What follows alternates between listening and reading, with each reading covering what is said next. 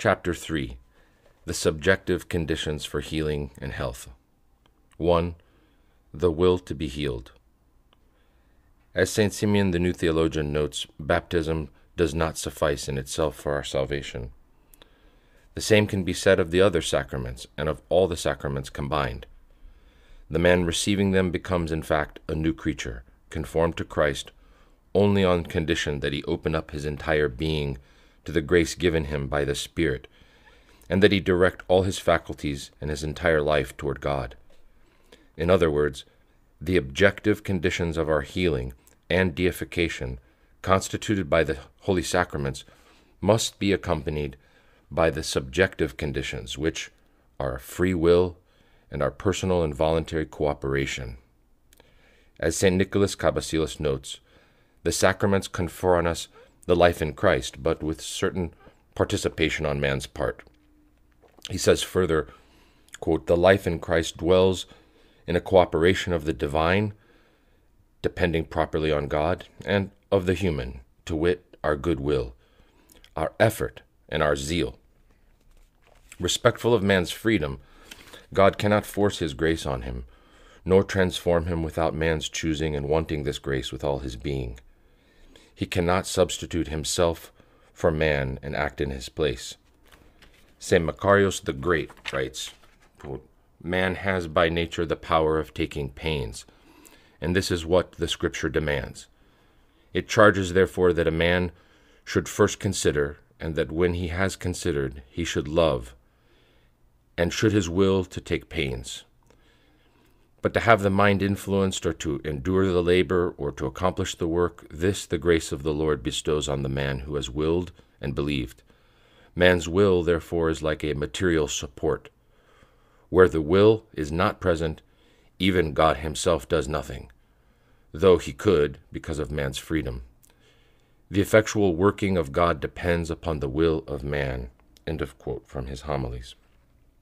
In other words, even though healing and salvation have their source in Christ alone and are bestowed on us only within the Church and through the Holy Spirit, this healing and salvation presupposes man's assent and even his active cooperation.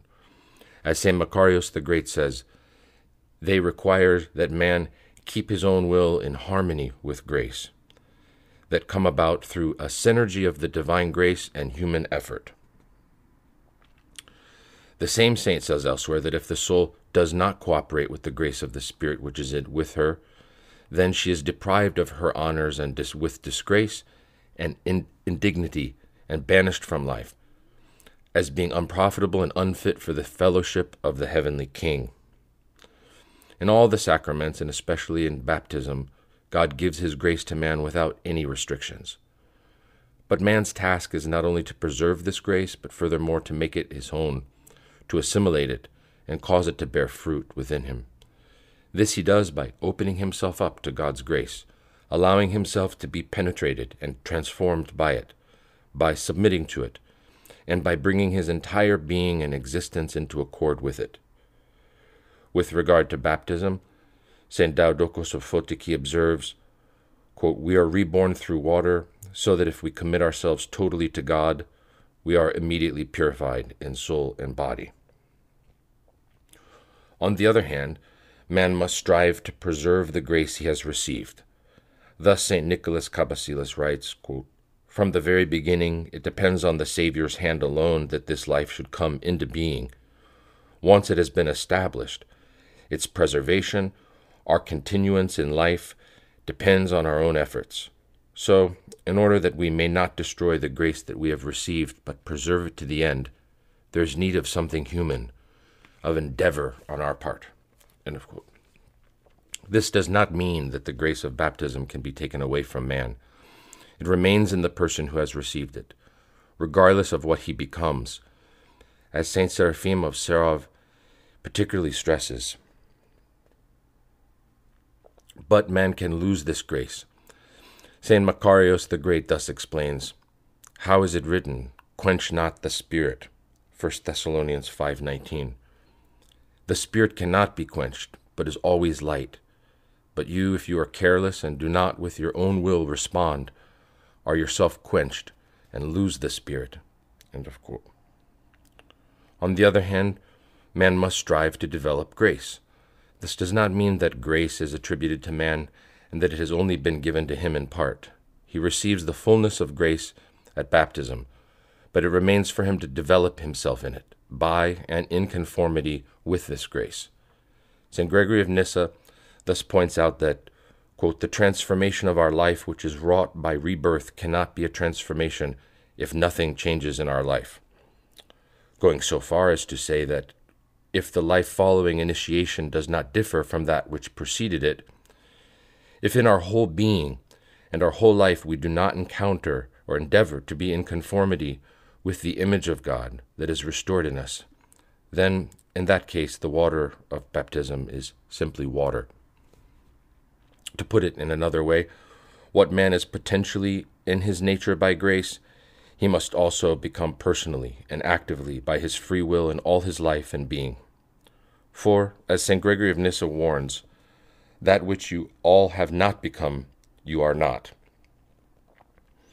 And St. Diadochos of Photiki spells out in detail that if the first of the gifts bestowed by the grace of baptism is immediate restoration of the image of God, the second gift, the likeness of God, requires our cooperation. Of all the fathers, St. Mark the ascetic is without doubt the one who has most clearly and strongly emphasized all this especially in his treatise on baptism. He insists on the fact that holy baptism is perfect. Man receives in it the perfect grace of the Spirit, that of a complete purification, a total liberation, and a full sanctification. If having been baptized we continue to sin, to live in the passions, to suffer the effects of evil, and to be spiritually ill, this is in no way due to our continuing to suffer from the consequences of the original sin, since we have been cleansed of this. Nor is it due to being imposed on us by the devil, since we have been freed from his tyranny. This can only be attributed to our negligence and falls under the purview of our responsibility alone. The grace we have received is perfect.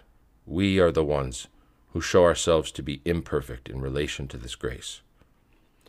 The grace we possess in full is only manifested and revealed as far as our faith, our hope, and in general our keeping of the commandments permit. God gives us the fullness of His grace at baptism. It remains in us, but does not force itself on us. Respectful of our freedom, God does not compel us to experience the effects of grace. Man is perfectly purified through baptism, but he remains free to sin, and if he does sin, he defiles himself as before.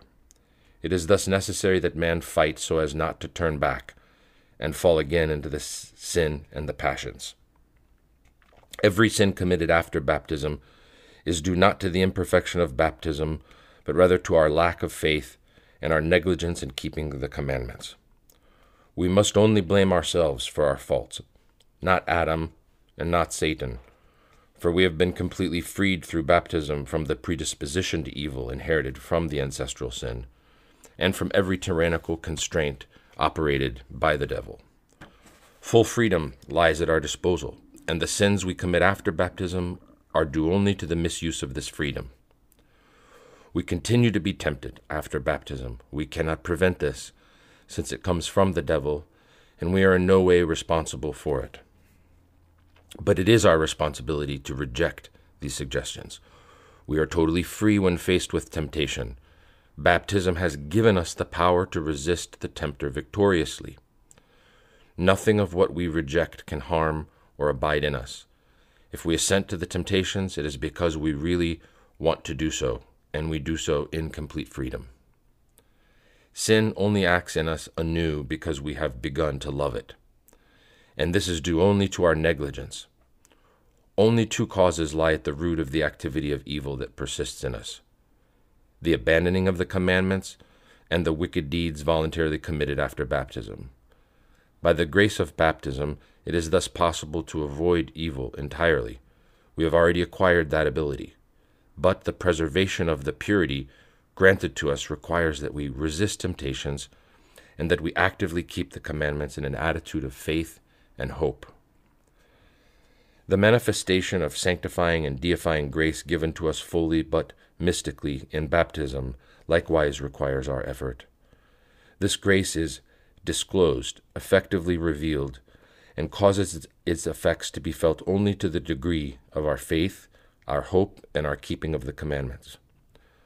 Thus, although this grace cannot grow in us, for it is perfect, lacking nothing that could be added by our own efforts, we can grow in grace. The virtues we shall be able to acquire will be put will be but the progressive revelation of this baptismal grace in relation to the, our keeping of the commandments. The same thing can be said regarding the Eucharist. Although it gives Christ himself fully to the baptized person and diffuses him throughout all the members of man's body and all the faculties of his soul, it does not act automatically and somehow magically. Here, too, God does not force man, and the sacrament's action is relative to the spiritual aptitude of the person receiving it. In itself, the Eucharist possesses power but this power is only exercised if the communicant is disposed to receiving the sacrament appropriately. The prayers before communion even stress that he who communes unworthily eats and drinks damnation to himself. These same prayers, as well as those that follow communion, invite the Christian to open his entire being to him whom he receives, to show himself fully receptive to God's therapeutic and sanctifying action, and to act in such a way as to assimilate to himself the gift that has been received. Like the grace of baptism, the grace of the Eucharist is also given in full to all communicants, but manifests itself in them in diverse manners in proportion to the quality of their receptivity and their keeping of the commandments. As St. Nicholas Cabasilas notes, this explains how, quote, there are some who preserve the signs of illness and the scars of old wounds if they have not sufficiently taken care of themselves, and if their preparation has not been commensurate with the remedy's vigor. One can say the same of the rest of the sacraments. In a general way, St. Maximus writes Each of us possesses the manifest energy of the Spirit in proportion to the faith that is in him. Each person is thus the steward of his own grace. And of quote, questions to Thalassius. We can say then with St. John Chrysostom, after God's grace, everything depends on us and our application. From his baptismal catechesis. The existence of an almighty physician, capable of healing everything, does not in itself suffice for man to be freed from his ills ipso facto. One must still turn to him for help. But before that, one must desire to regain one's health in order to obtain from Christ the healing of illnesses, man must first of all want to be healed. He must also turn to God and call upon Him with all his might. For St. John Chrysostom notes, quote, the divine physician does not heal us against our will. Theodore of Cyprus likewise writes, quote, The physician of souls does not pressure those who do not wish to profit from his treatment from his therapy of Hellenic illnesses. Above all, it is also indispensable for man not to refuse to think of his state and to see his illnesses, and if he is aware of them, not to refuse to cry out to him who can cure them, or at least not neglect to do this. St. John Cassian writes, quote from his conferences, In truth, Curative remedies cannot be lacking to those who look for healing from that most true physician of souls. This is especially the case with respect to those who do not disregard their ill health out of despair or negligence, or hide their dangerous wounds, or reject the medication of repentance with an impudent mind, but, once having gotten sick through ignorance or error or necessity, have recourse with humble yet cautious mind to the heavenly physician. No ill is incurable for the heavenly physician. To be delivered from it, man must only call to him and give himself over to the Lord in total trust. St. Cyril of Jerusalem recommends the following Your wounds do not surpass the physician's skill. Have faith. Tell the physician what ails you. St. Basil likewise says, quote, The great physician of souls is ready to hear, heal your ill. If you yourself make an effort, he will not hesitate. St. Macarius himself also calls to mind this minimum requirement of healing, that of calling upon the physician. Had not that blind man cried out, had not that sick woman, with the flow of blood, come to the Lord, they would not have found a cure. The same saint also stresses that every man, even the one most weakened by illness, can at least fulfill this prerequisite. Quote, if one is stricken with an illness or fever, behold, the body lies stretched out on the bed, unable to do any earthly works. But at the same time, the tongue speaks of these works, and the spirit remains without rest. He starts to look for the physician and sends out his friends to seek him. In the same way, the soul has fallen into the illness of the passions ever since the transgression of the commandment. No vigor whatsoever remains to it. But if the soul approaches the Lord, believing that it will obtain assist- assistance, and renouncing its first foul life, even if the soul lies in the sickness of, of sin without being able to do the works of life in truth, it always preserves the power to make an effort toward life, to supplicate the Lord, and to seek out the true physician. In summary, then, the person wanting to be healed has but a small step to take, which is not very painful. St. John Chrysostom remarks that the simple desire to be healed and the single act of our will suffice to obtain from Christ our soul's health, a fact that should encourage us to occupy ourselves with the soul's purification. Instead, we are led more often to give ill, to give all our care to the body. Yet bodily illnesses are less serious, spiritually seeking, and their therapy entails much greater care. Quote, For to cure the body when diseased is not an easy matter to everyone, but to cure a sick soul is easy to all, and the sickness of the body requires medicine as well as money for its healing. But the healing of a, the soul is a thing that is easy to procure and devoid of expense. And the nature of the flesh is with much labor delivered from the, those wounds that are troublesome. But with respect to the soul, there is nothing of this kind. It suffices only to exercise the will and the desire, and all things are accomplished. This being by far the most precious and necessary part of us, the Lord hath made the medicating of it easy and void of expense or pain.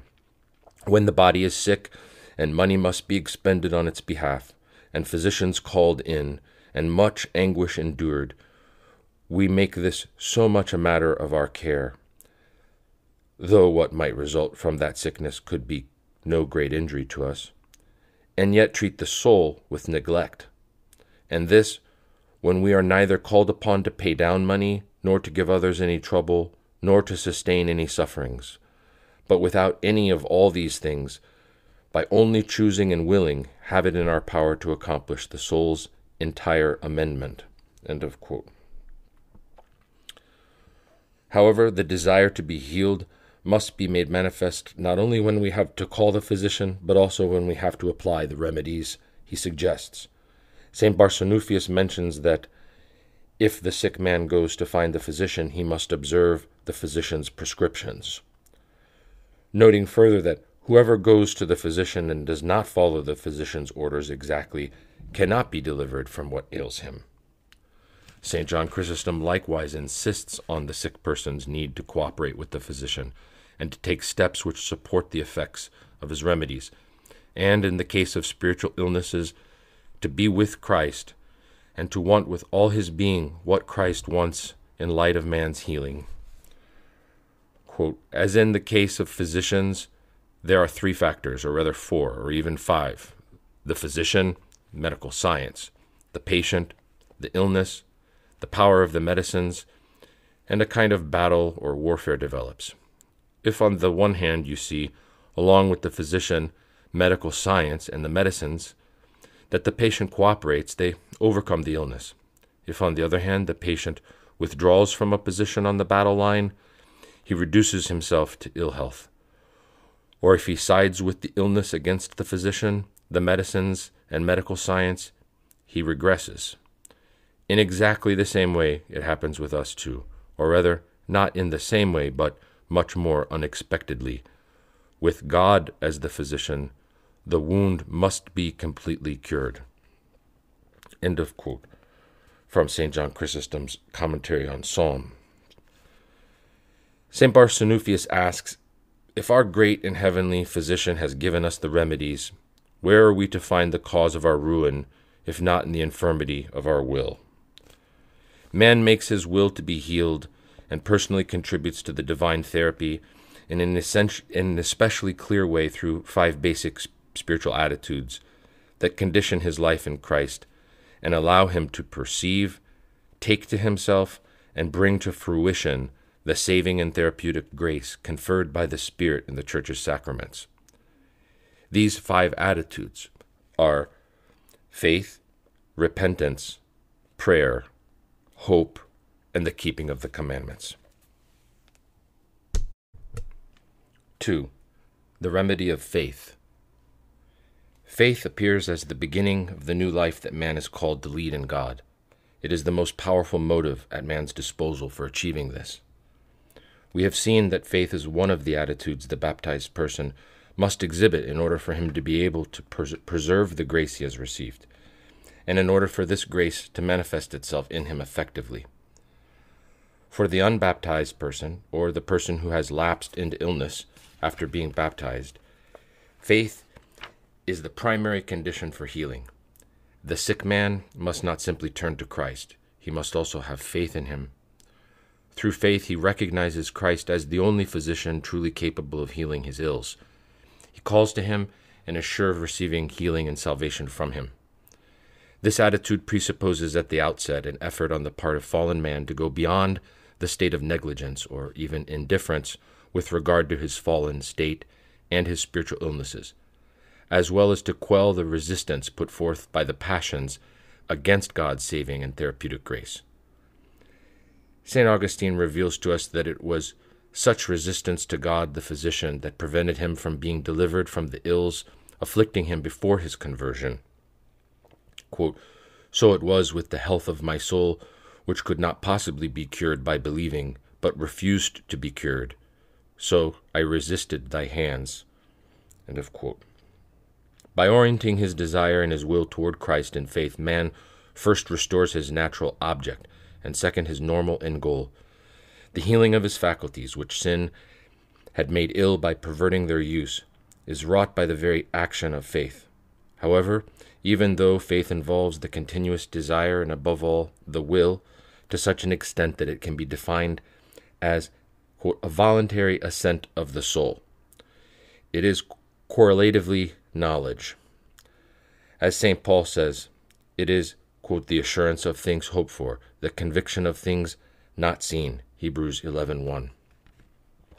It is a certain anticipated and indirect knowledge of spiritual realities, according to their proper mode, before the advent of the direct experience or knowledge that will be the fruit of the former when the believer's faith has reached its highest point of development.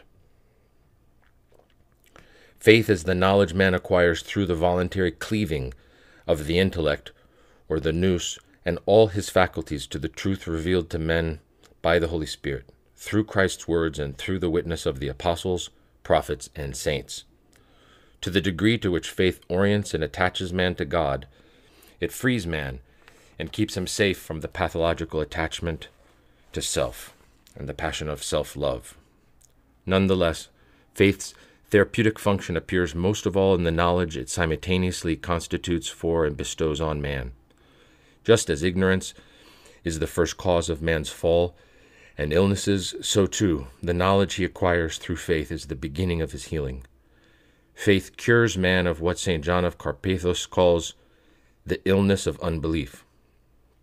Having fallen ill on account of having not known God, man regains his health by knowing God again through faith. One father teaches that, quote, the knowledge of God suffices for the soul's health, and St. Justin Martyr writes similarly as the body's good is health, so the soul's good is the knowledge of God. For his part, St. Pachomius asks If man, having been unaware of God and in error, is guided by faith in the Lord, and sees the way of recognizing the one true God, is this not healing and salvation? When faith lifts from man's spirit one of the major veils that prevented him from seeing, it frees him to a certain extent from ignorance, and at any rate from all erroneous knowledge concerning God, if this faith itself is authentic. Theodore of Cyprus, Cyrus likewise notes that through faith all the false understandings that were in the soul, constituting in it a real source of infection, are eliminated so as to make room for divine ones. Through faith, then, are all man's intellectual faculties purified, cleansed, and restored to the wisdom bearing witness to their normal functioning. Thus, Theodoret of Cyprus, Cyrus notes that the Lord, through his teaching, quote, made the people who of old seemed mad and imbalanced, full of wisdom. End of quote. From Therapy of Hellenic Illnesses. To continue, man knowing through faith him who is the truth, John 14:6, regains his true freedom, John 8:32. Knowing God once again, he regains true knowledge of himself. He knows again whose son he is and what nature he is. He recognizes himself as God's image, destined to acquire his likeness, and recognizes the spiritual dimension from which his being had been cut off through sin, and in this dimension, the fullness of his humanity. Through faith, man perceives the true meaning of his existence. He is thus freed from delusions and erring ways engendered by his unawareness of life, as well as from the feeling of absurdity, anguish, and even despair which he may have as a result. He, quote, leaves the waves of an unstable and changing life to enter the life immutable. Gregory of Nyssa. Thus finding peace and stability, the original prerequisite for his health. Subject to doubt, man could only remain subject to illness. He who is hesitant in his faith is conquered for this reason by sickness, writes St. Barsanuphius. Faith puts an end to the pathological doubt, uncertainty, hesitation, indecisiveness, and irresoluteness that make man like a wave of the sea that is driven and tossed by the wind, unstable in all his ways. James chapter 1, 6 and 8. When faith is strong, deep, whole, total, and fulfilled, it heals man's soul. Of dipsychia, this illness affecting those who, having an imperfect faith, remain divided in their intentions and actions. They keep their souls split between God and the world, for lack of giving themselves over entirely, immediately, and with complete trust to Christ. Footnote Dipsychia, excuse the pronunciation, is not an illness of fallen man in general. Rather, it is an illness of the man who believes, but whose faith, as we have said, is weak and imperfect. In other words, it is the manifestation of what St. Isaac the Syrian calls a sick faith. See the ascetical homily 12, verse 26. For this reason, we neither studied it nor brought it to mind in the previous chapter dedicated to the pathology of fallen man. We prefer to speak of it in this chapter dedicated to faith, which it specifically concerns. It is rather difficult to study this illness in depth, for the Holy Fathers mention it quite rarely, and without ever defining it precisely. The term dipsychia, D I P S Y C H I A, is found in the Epistle of St. James in two places, chapter 1 verse 8, chapter 4 verse 8, as well as in the Psalm 11:1. The term is found especially in the writings of the apostolic fathers, in the Didache, the Epistle of Barnabas, the Epistle of Clement of Rome, his letters to the Corinthians, and especially in the Shepherd of Hermas, in his visions, precepts, and similes. Additionally, there are sometimes found in the patristic writings of later centuries the same reference to this sick faith. found in John Chrysostom, Barsanuphius, Cyril of Scythopolis, John Climacus, Simeon the New Theologian, and the idea is also found in John Cassianos in his Institutes. Based on the short notations contained in those different passages, one can say that sick faith, dipsychia, seems to the fathers to be fundamentally wicked and insane, according to Hermas and the shepherd. It makes man insane, causes him to act unwittingly in a wicked manner, Clement of Rome, causes him to fail in his actions, Hermas the shepherd and precepts, leads him to abandon the way of truth, apostasy. It withers and weakens his spirit. It holds man in sloth, acedia, and negligence. Simeon the New Theologian's ethical treatise. It prevents him from communing with God, keeps him in a state between life and death, and does not allow him to be fully alive. Hermas the shepherd. It is usually linked to vainglory. John Climacus the Ladder, step 26. It is a sister of sadness. It prevents man from fighting as befits him with God in mind. It condemns man to misfortune, Clement of Rome, first letter to Corinthians. In light of these different characteristics, it seems clear that dipsychia and schizophrenia are only close etymologically, that is, dipsychia meaning literally double soul, and schizophrenia divided soul or divided heart. For even though at first glance a reconciliation between the two terms is tempting, the rupture at the core of both terms is situated on radically different levels, even though in both cases it is possible to speak of a divided quote, personality. To return to the text.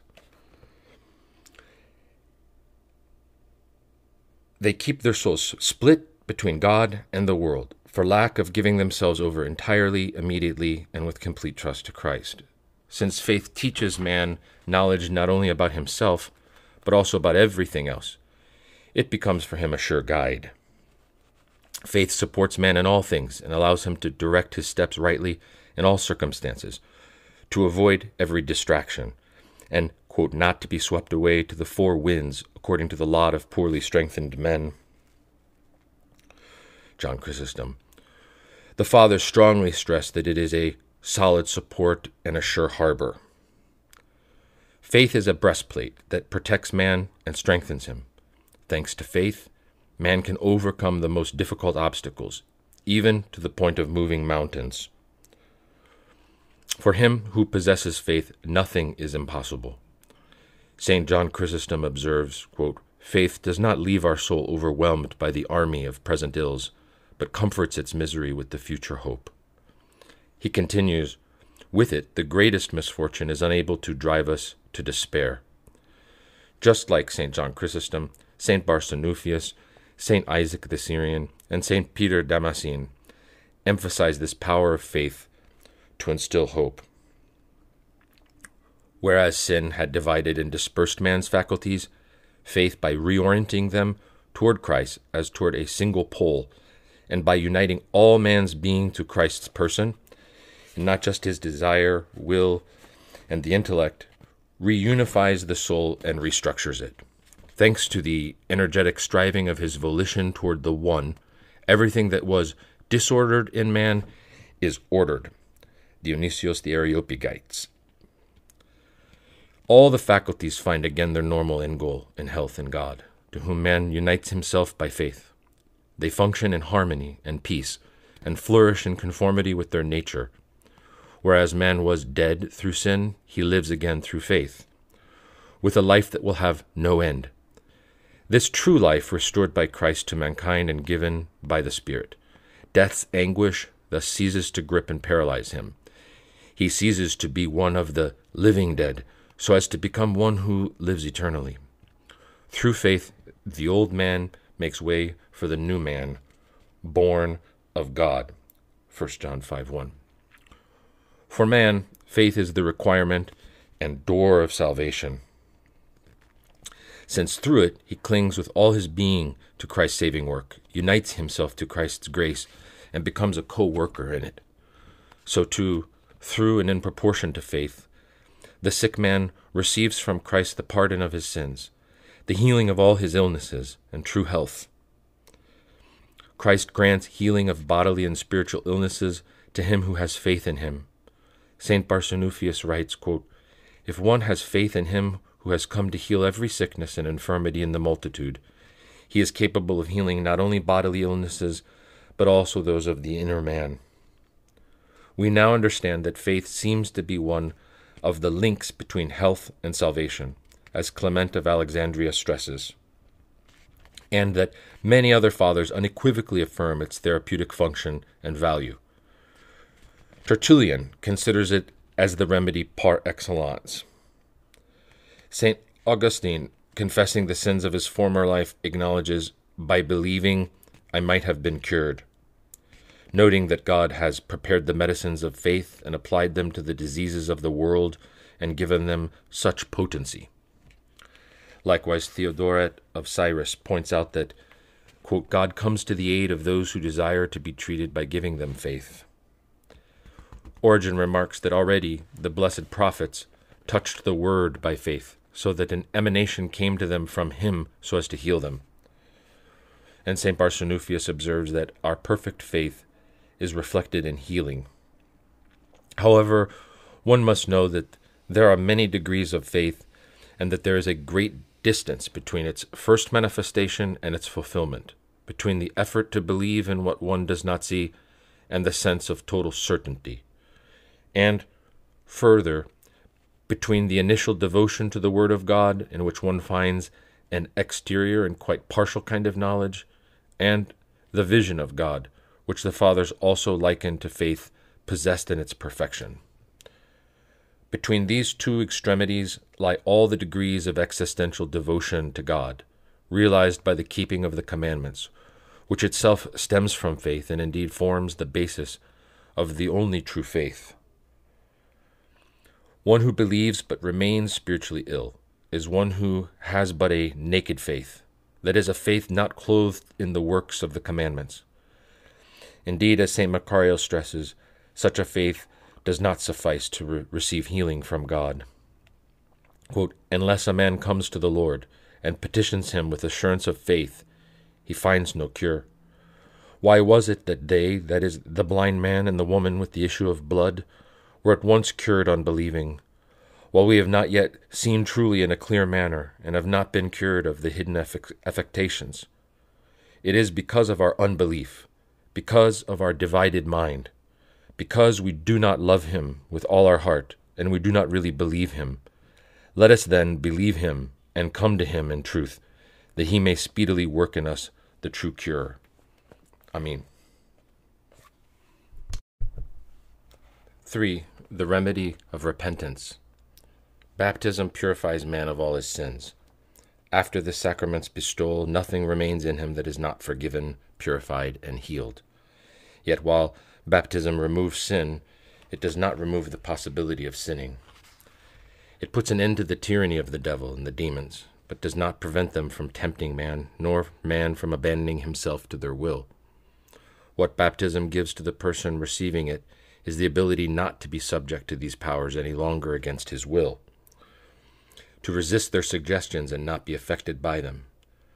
But our autonomy and free will are not suppressed. Quote, After baptism, neither God nor Satan violates the will. Free to do good in conformity with the grace we have received, we are also free to return to evil. For as St. Nicholas Cabasilas explains, quote, The benefit of baptism does not throttle or restrain the will, since it, the will, is a faculty, nothing prevents those who enjoy its use from living in wickedness if they so wish, just as the possession of a sound eye would not prevent those who desire it from living in darkness. Just as God had created Adam free and had allowed him to undergo the serpent's temptation, so too does he leave the newly baptized person free and permits the demons to tempt him. God allows this in order that man might not be saved despite himself, but rather that he might manifest the whole reality of his will to be healed in Christ, as well as the degree of his attachment to God in his resistance to the temptations. He further allows this in order that man might become the free co worker in his own healing, salvation, and deification, and in order that he might personally and voluntarily make his own the gifts he has received. If man were to strive with all his being to preserve and assimilate to himself the grace conferred in the sacraments, without ever departing from this path, he would remain in the state of health and purity that baptism had restored to his nature. The fathers point out that it is not a a priori impossible for man to lead a life in which he would commit no sin and would keep all Christ's commandments, but that in fact very few baptized persons have really been aware of all the grace they have received. In regard to baptism, St. Simeon the New Theologian writes in his hymns, quote, All of us are far from having recognized the grace, the illumination, indeed, the simple fact of such a birth.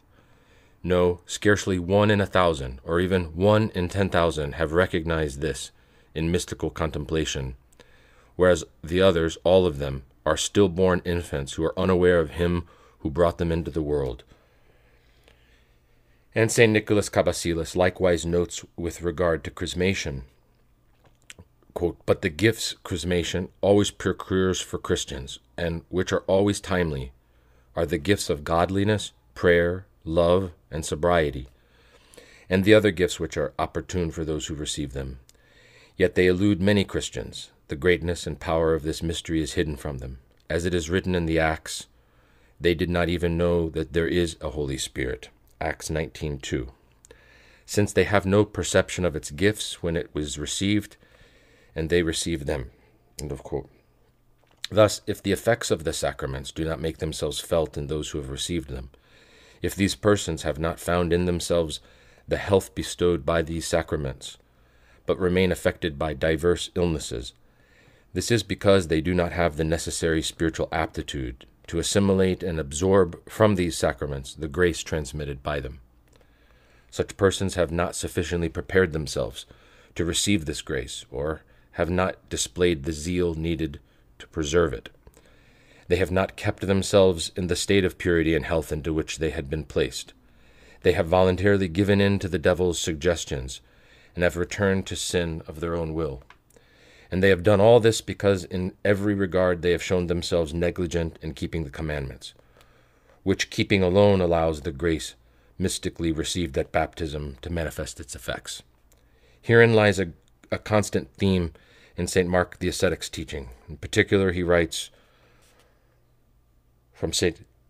Mark the Ascetic on baptism, quote, the purification wrought and mystically realized by holy baptism is shown to be efficacious by the keeping of the commandments. We are dominated by sin because we neglect the commandments of him who purified us. Those who are subject to the passions, quote, have been set free by Christ and have given themselves over in slavery to the vices by neglecting to fulfill all the commandments, and have thus made themselves dependent once again. In order that man might not be forever unaware of the grace of baptism, and might not lose for good the purity, health, and all the gifts received in the sacrament, but on the contrary, might be able to regain them, God has given sinful man the remedy of repentance, metanoia, change of direction. As St. John Chrysostom explains, there is a return if we want, and it is possible to go back to the beauty and brilliance that once was if only we bring it to our aid. After the soul is sullied and has fallen into ugliness and shame as a result of its numerous sins, it can return very quickly to its primal beauty if we show serious and sincere repentance. From his baptismal catechesis. St. Simeon the New Theologian writes similarly quote, He who has defiled himself after baptism by unseemly acts and iniquities needs to repent with the aim of regaining for himself the same di- divine dignity that he had lost through his life of sin. The same saint says further that God has given men this remedy of repentance, quote, in order that those who by sloth or negligence fall from eternal life may come to it again through repentance with a more brilliant and manifest glory. Saints Callistos and Ignatius Xanthopouloi teach the same thing. Quote from the Philokalia in God's bosom, that is to say, in the holy font of baptism, we receive the totally perfect gift, divine grace.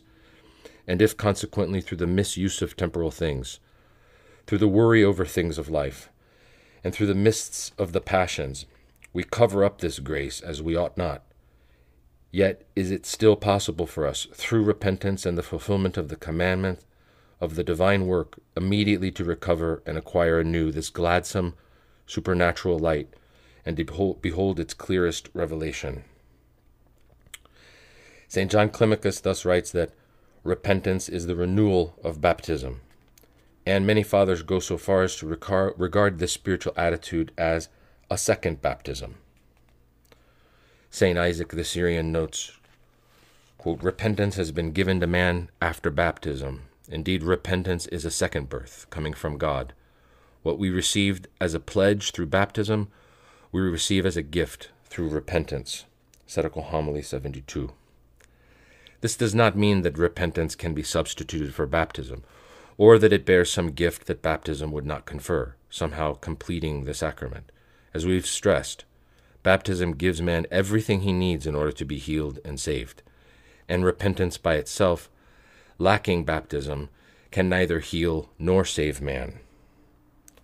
See St. Simeon the New Theologian's Catechesis 23. To continue. The role of repentance after baptism is to permit the Christian to turn away from the sin and the passions into which he has fallen again, to be purified and healed of them anew, to restore in this way the state of grace given in the sacrament, to revive this grace in himself, and to have it bear fruit in him once again. In repentance, man finds neither another baptism nor even the baptism he received, for he never lost it. Rather, he discovers its fruits, which he had abandoned as a result of his sloth, negligence, and return to sin and the passions. Properly understood, repentance does not merely concern the baptized person who has sinned. It is absolutely necessary for every man, whatever his state may be, who wishes to turn away from sin and toward God. It concerns then whoever has not yet been baptized and who God calls to salvation, as well as whoever has not yet attained perfection, though he may already be far along the path of salvation. Thus, practically everyone is always in need of repentance. It is an essential prerequisite of fallen man's healing, being one of the primary foundations of his salvation and return to health. The preaching of the Holy Gospel, the proclamation of the good tidings of salvation began therefore with the preaching of repentance, that inauguration and characteristic mark of St. John the Baptist's teachings. Likewise, according to the evangelists, Saints Matthew and Mark, Christ's teaching in public began with this From that time Jesus began to preach, saying, Repent, for the kingdom of heaven is at hand. Matthew 4:17 and Mark 1:15. According to the Gospel of St. Luke, Christ completes and closes his earthly mission prior to his ascension by calling repentance to mind. Luke 24 verse 47.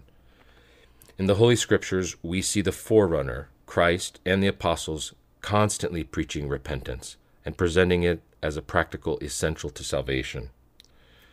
St. Simeon the New Theologian sees in repentance the first commandment. According to the Fathers, repenting is the spiritual activity that must take precedence over all others, the activity to which man must devote himself above all, even almost exclusively, the activity by which everything to be done on his part in order to be healed and saved can be summed up.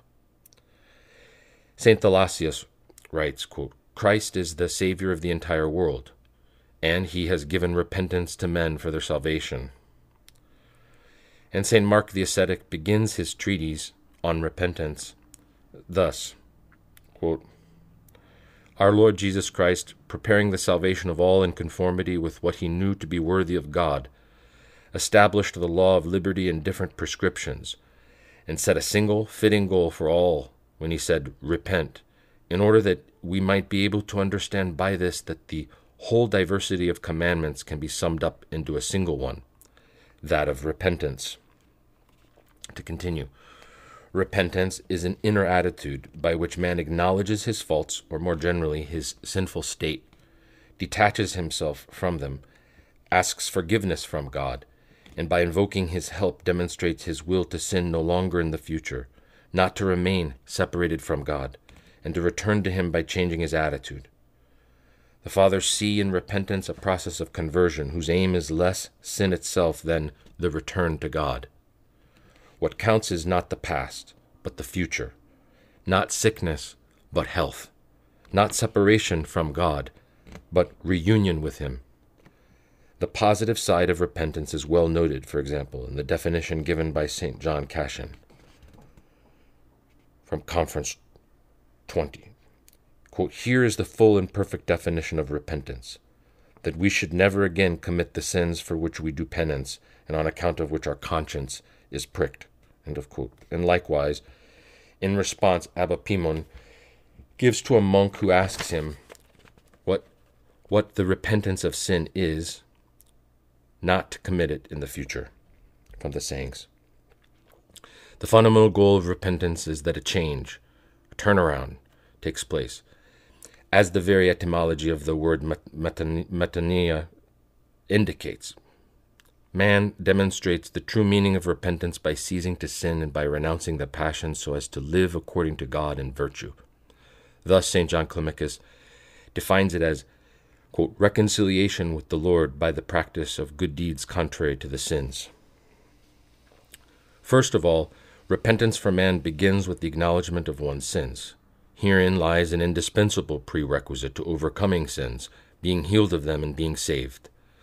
From this perspective, Saint Ephrem the Syrian writes, quote, The beginning of salvation is to know oneself such knowledge is obtained in the first place by methodically examining one's conscience. Abbanostorius teaches that man quote, ought to ask himself every night and every morning, What have we done that is as God wills, and what have we left undone of that which he does not will? He must do this throughout his whole life. Thus must repentance be, concludes another elder, after giving the same teaching and providing as reference the practice of Abba Arsenios. St. Dorotheus of Gaza, while recalling these recommendations of the Desert Fathers, himself advocates, quote, that we also examine ourselves every six hours so as to know how we have spent them and in what way we have sinned. St. John Climacus suggests taking in account every hour so as not to forget anything. The Ladder nine. In fact, as we shall see, this examination of conscience must be permanent, accompanying every action and thought, and becoming a continual preoccupation for the person who keeps healing and salvation in mind.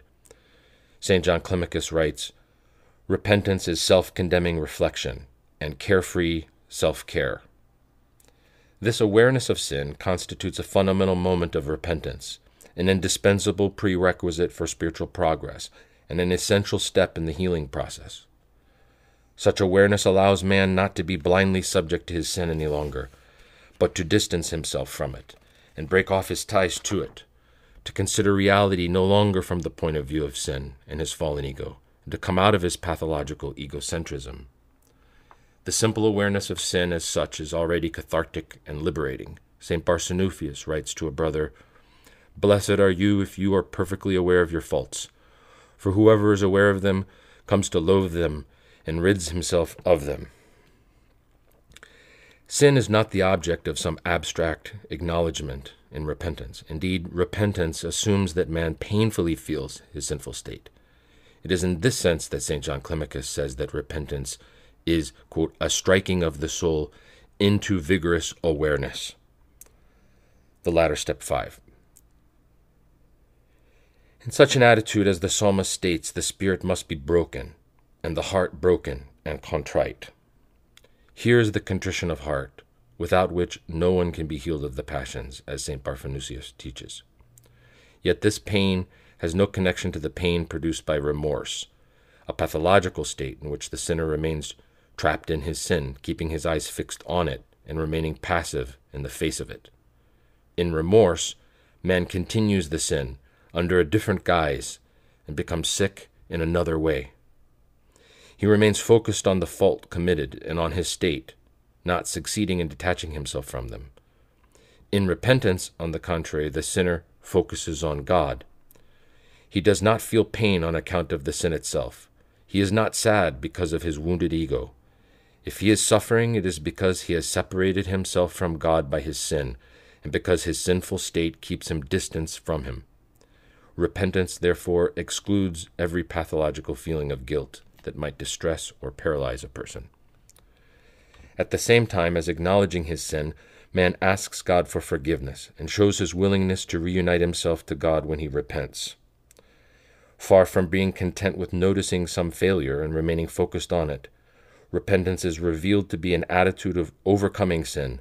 Through it, man turns away from his past, belonging to the old man, so as to strive toward the future, belonging to the new man he is called to become. Through repentance, man constantly transcends his imperfections and goes beyond himself with God as the goal. St. Paul confides quote, forgetting what lies behind, a strain toward what lies ahead. Philippians 3:13.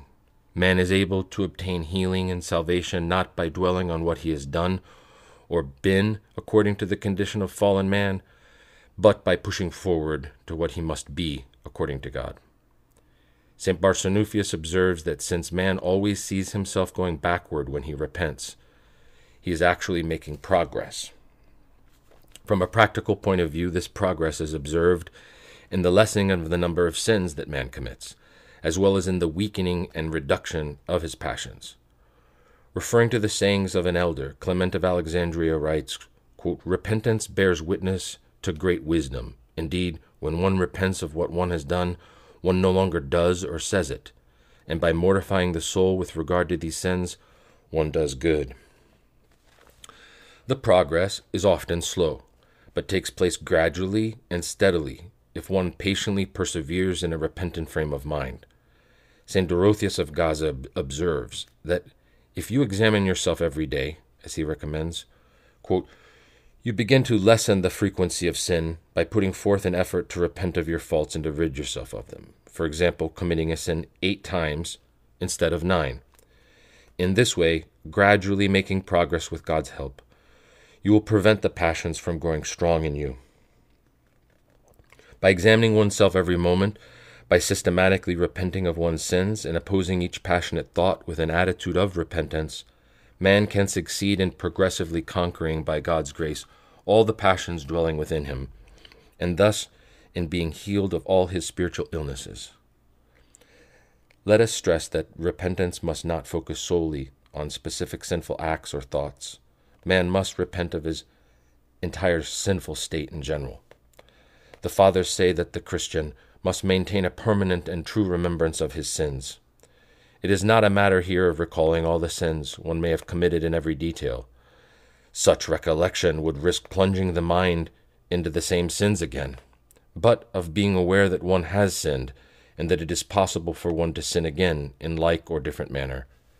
In other words, it is a matter of acknowledging one's state of weakness, insufficiency, and estrangement from God.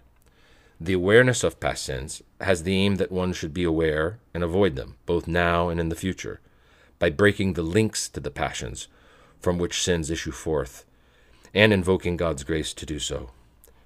In this perspective, St. Isaac the Syrian defines repentance as, quote, a continual supplication, a supplication of every hour, asking of God the absolution of the past, but also as, quote, the affliction in which we keep things from happening.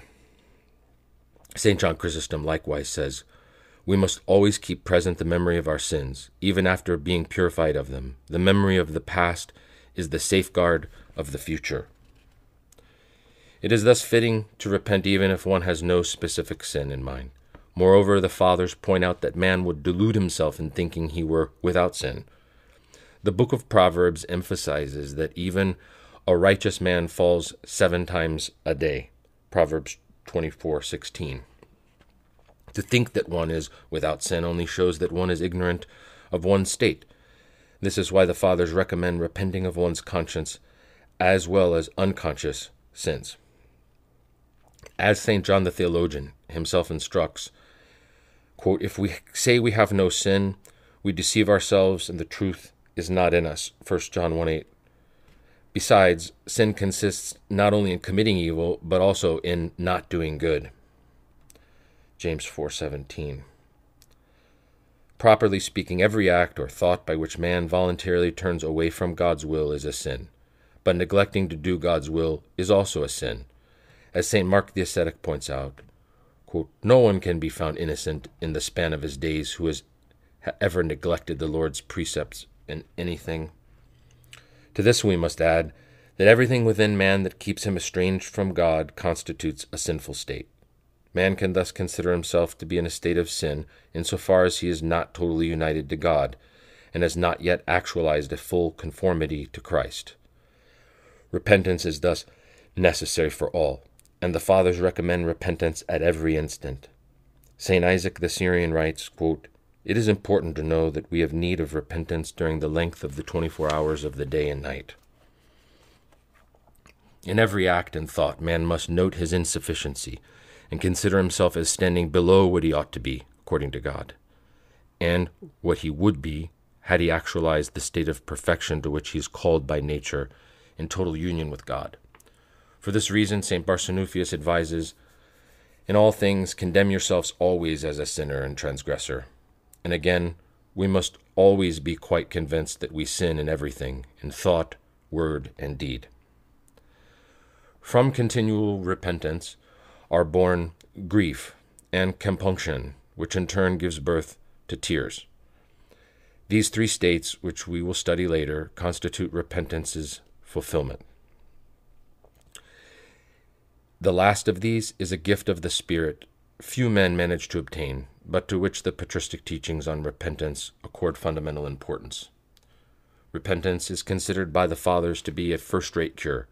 They often evoke this spiritual attitude in medical terms. St. Simeon the New Theologian speaks of the salutary remedy of repentance given men by God. This manner of looking at repentance from a medical viewpoint is constant in the writings of St. John Chrysostom, who says, for example, from his homilies on repentance, on compunction, on the statutes, and on demons.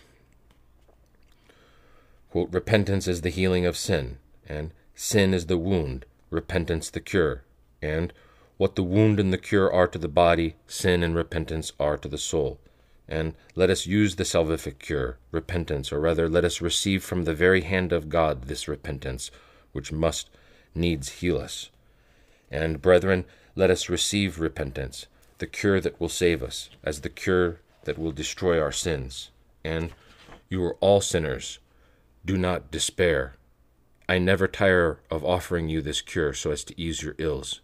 And in support of my discourse, I produce not one man, nor two, nor three, but thousands of men covered with wounds and ulcers, defiled by thousands crimes, and have been healed by repentance in such a way that neither scar nor trace of their ancient ills has remained.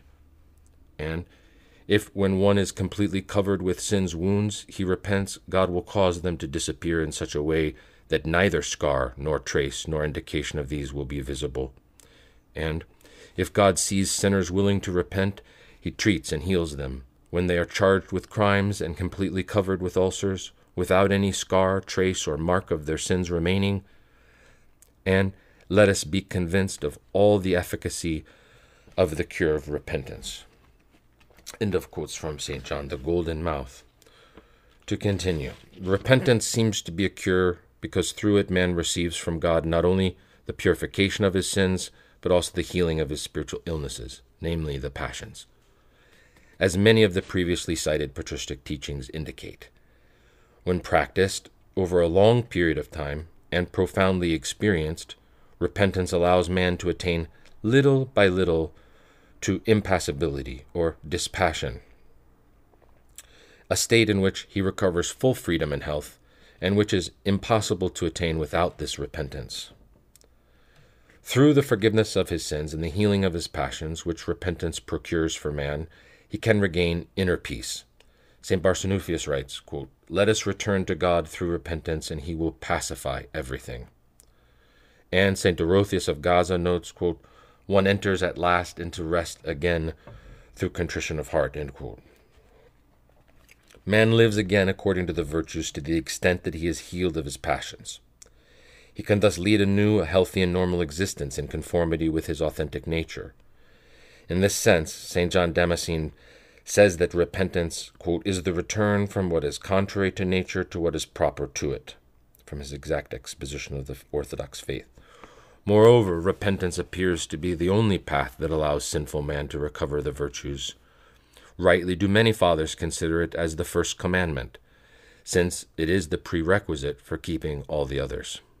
Only by turning away from his passions, by breaking the ties to evil, by beseeching God for the forgiveness of his sins, and by painfully sensing his own wretchedness on account of his separation from God, can man feel the necessity of turning toward divine grace and fully opening himself to the Holy Spirit, the source of all virtue.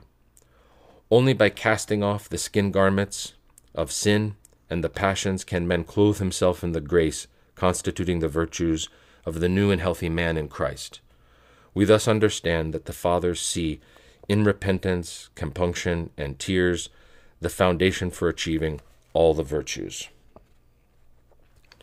Having regained the virtues, thanks to repentance, man regains true life. St. John Chrysostom says, quote, Tears give life to him who is dead in soul. He says further, quote, Repentance revives the man who is spiritually dead. On the contrary, the absence of repentance condemns man to remain in death. Christ himself teaches, quote, Unless you repent, you will all likewise perish. Luke 13, verses 3 and 5. Although the soul has become deformed in every way by leaving the right path of virtue, repentance sets it aright in all its faculties. Repentance especially forms a basic therapy for man's faculties of knowledge that have been sickened by the passions. By repenting, man ceases to be blind in his knowledge of reality, and most of all himself. Acknowledging himself to be a sinner, and being aware of his wretchedness, man is aware of his separation from God and acknowledges his deviation in relation to him. As St. Hermas notes, men made mad and senseless by sin rec- recognize their own madness in repentance. From the Shepherd, Simile 9. In the practice of continual repentance, man comes to know himself better and better. He comes to perceive more and more keenly the evil within him, even as far as discerning the smallest faults and lapses. He thus notices illnesses in his soul that remain invisible and unconscious to the man who continues to live in sin. By repenting even of his unconscious and involuntary faults, he hunts down sin and strikes at illness in their most withdrawn, most subtle, and secret strongholds, and simultaneously flushes them out and expels them from his soul by invoking the power of divine grace. This knowledge that man acquires of his pathological state through repentance is an indispensable requirement for his salvation, since he must first note how his soul is sick in order to be able to ask and receive the proper treatment from the divine physician. St. Simeon the New Theologian asks, quote, How would the man who does not even allow himself to be convinced that he is sick and wounded consent to be cared for? St. John Chrysostom also gives this advice. Quote, Let us frankly acknowledge what we are and what our soul's wounds are. This is the means of remedying it. Whoever does not know his illness does not worry about his infirmity. End of quote.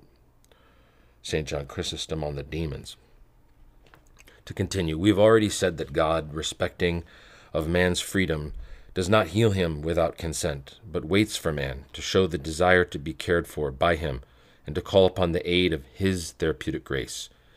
If man does so, God heals him without fail. It is precisely in repentance that man, acknowledging his illness, calls on the heavenly physician's help so as to obtain the healing of his illness, and he receives it. St. John Cassian writes, quote from conferences, In truth, curative remedies cannot be lacking to those who look for healing from the most true physician of souls. This is especially the case with respect to those who do not disregard their ill health out of despair or negligence, or hide their dangerous wounds, or reject the medication of repentance with an impudent mind, but Once having gotten sick through ignorance or error or necessity, they have recourse with humble yet cautious mind to the heavenly physician. End of quote. Repentance forms a way to access not only knowledge of self, but also the true knowledge of every reality, including the highest spiritual realities. He who repents is indeed purified by God of his sins and passions, and the veil that obscured his faculties of knowledge is gradually lifted. The Spirit then enlightens his nous to the extent that he has been purified. St. Simeon the New Theologian notes, quote, Through repentance man acquires anew the splendor proper to him. Repentance is the door that causes darkness to exit so that light may enter. End of quote from Catechesis. He states in greater detail quote, Behold, the proper fruit and work of repentance is precisely what simultaneously drives away ignorance and procures knowledge. By knowledge, I mean first of all knowledge of ourselves and of what concerns us, and then of what surpasses us, and of the divine mysteries that are invisible and unknowable to those who do not repent. The divine truths are revealed only to those who ardently repent and who have been suitably purified by sincere repentance, and this in proportion and to the extent of their repentance and purification. To them are revealed the depths of the Spirit, but to all the rest, these truths remain unknowable and hidden. It follows from this passage that the knowledge of self and of God which man attains through repentance is not a theoretical, abstract knowledge, but an existential understanding, a knowledge inspired by the Spirit, of the nous united to the heart. Moreover, repentance appears to the Fathers as a direct way to bring about in man the reunification of these two faculties, united and acting in concert in man's original nature, but disassociated in the state of sin and constituting a fundamental pathological break and division in his being. This reunification is one of the essential requirements for attaining to authentic and pure prayer, an activity in which the intellect or nous functions according to its natural end goal and regains its normal use. If compunction supports prayer, renders it fruitful, and must always be connected with it, this is so because man, through his attitude, is not only purified, but also becomes humble, deeply feeling his need of God and the painful experience of his wretchedness and estrangement from the Lord, thus fully opening himself to God's grace. It is also because this attitude of compunction allows prayer to be not only an intellectual activity, but also something that engages all man's being, the center of which is the heart. By turning man toward God and supporting his prayer, repentance allows him to benefit from God's help in all circumstances. Man can thus face the difficulties, the different difficulties, both internal and external, as well as the multifarious dangers that he encounters. Moreover, compunction has the effect of strengthening the soul. Thus the psalmist writes, quote, My tears have been my food day and night. Psalm 41 4. Compunction also increases man's resistance to the thoughts by which the demons suggest sin to him. The fathers teach that it constitutes a powerful weapon in confronting temptations. In addition, repentance has the power to reduce the troublesome demons to powerlessness and to banish them from the soul. St. Barsanuphius writes, quote, Whoever possesses true tears, accompanied by compunction, is not conquered in any fight. They are a shield, repelling all the flaming darts of the evil one. Ephesians 6:16. Whoever possesses them will most assuredly not be struck in combat. For his part, St. John Chrysostom writes, quote, The devil always flees before repentance's keen edge. And St. John Climacus imagines the demons as saying, quote, There is only one thing in which we have no power to meddle. If you keep up a sincere condemnation of yourself before the Lord, you can count us as weak as a cobweb. Step 23. We see then that repentance has a preventative as well as therapeutic function. Abba Poemen says, quote, If a man accuses himself, he is protected on all sides. St. Barsanuphius writes, quote, The tears that are continuously shed in God's name keep safe the man who has acquired them. He also points out that when man has attained dispassion, repentance is what keeps him safe from the attacks of the passions. One sees then how repentance constitutes an essential task for man on all levels of the spiritual life, to such an extent that St. John Climacus writes, quote, When our soul leaves this world, we shall not be blamed for not having worked miracles, or for not having been theologians, or not having been rapt in theoria. No, but we shall certainly have to give an account to God of why we have not unceasingly mourned. Ladder 7, Step 7. To conclude, St. Isaac the Syrian likewise places repentance among the highest and most necessary spiritual attitudes, speaking in an equally striking manner. From Ascetical Homily 34 He who knows his sins is greater than he who raises the dead by his prayer. He who groans for one hour over his soul is greater than he who serves the world through his contemplation. He to whom it has been given to see himself is greater than he to whom it has been given to behold the angels. End of quote. 4. The remedy of prayer. A. Prayer's role and its therapeutic effects. Through faith, man acknowledges Christ as his God and as the only physician capable of healing him. Through repentance, he turns toward him by being sorry for his sins so as to be forgiven them. He draws near to him by acknowledging his state of sickness so as to be healed of it. He makes plain before him the painful awareness of his inadequacies so as to draw near to him and never turn away. Prayer seems to be the complement of these two attitudes. Through it, man evokes God's help to obtain the care of his spirit his state requires, to be healed and purified, to open up to his grace, and to be united to him. Through prayer, man can put himself in God's presence, enter into relation with him, and be united to him. St. Gregory Palamas writes that it is, quote, the link that unites creatures to their Creator from his three chapters on prayer and purity of the heart. Such a link is certainly established by the reception of the sacraments, and especially baptism, chrismation, and the Eucharist, which restore to man the primal splendor of God's image and the re-establishment of his likeness, conferring on him the fullness of grace. But, as we have seen, this re-establishment occurs potentially, or, as St. Mark the Ascetic says, mystically, it remains for the Christian personally to take to himself the grace received, to assimilate it to himself, to actualize it in himself, and to grow in and through it.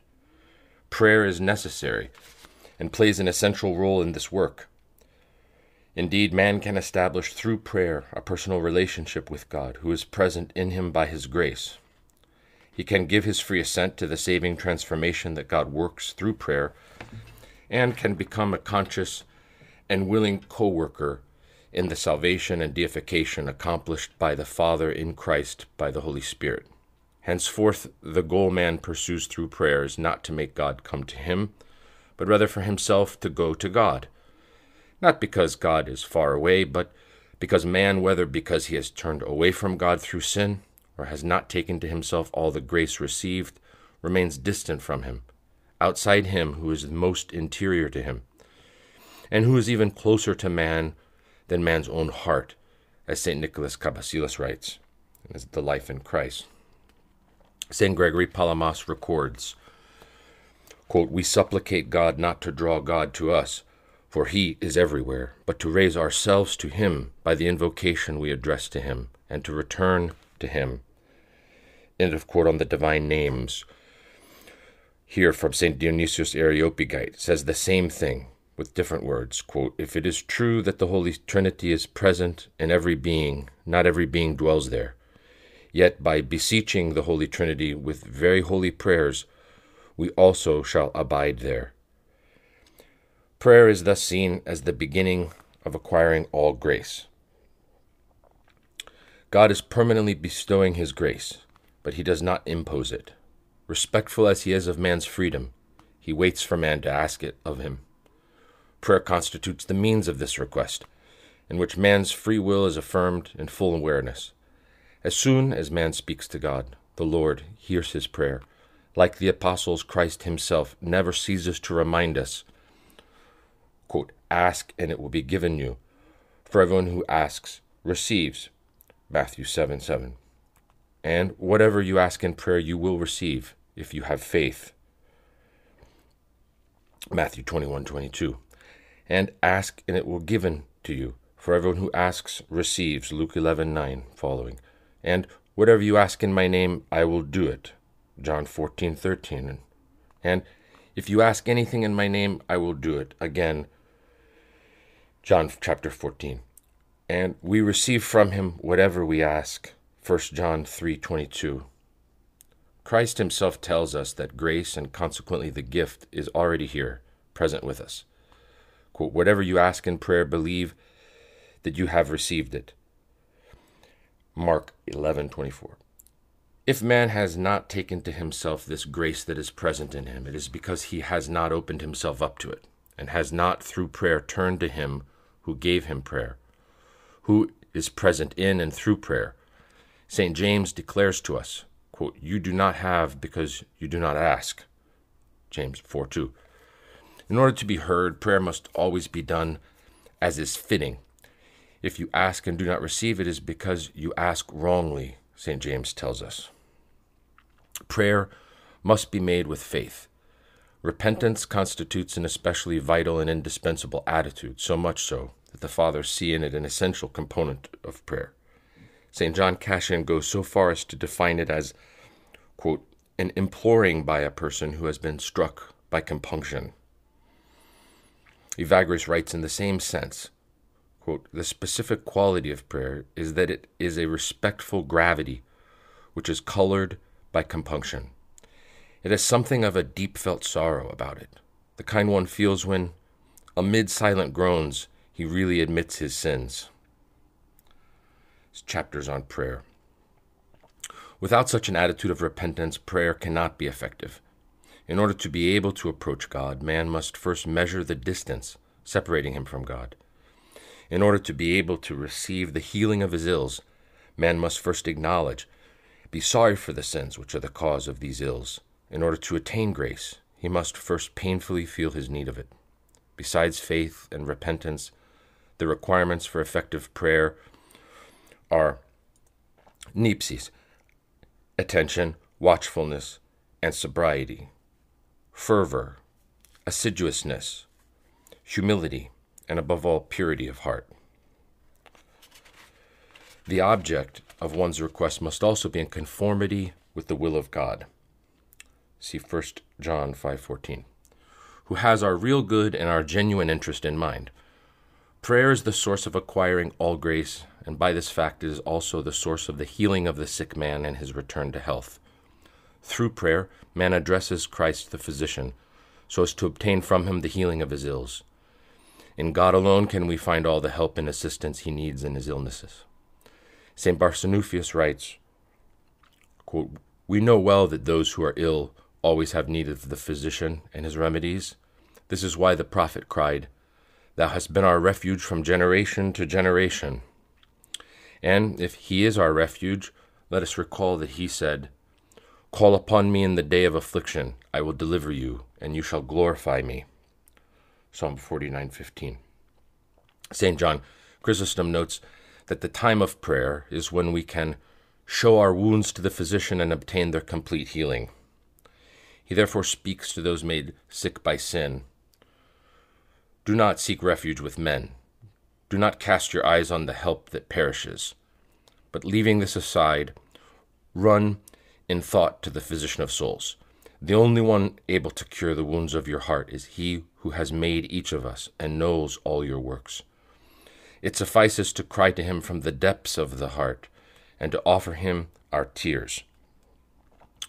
Homily on Repentance. To continue.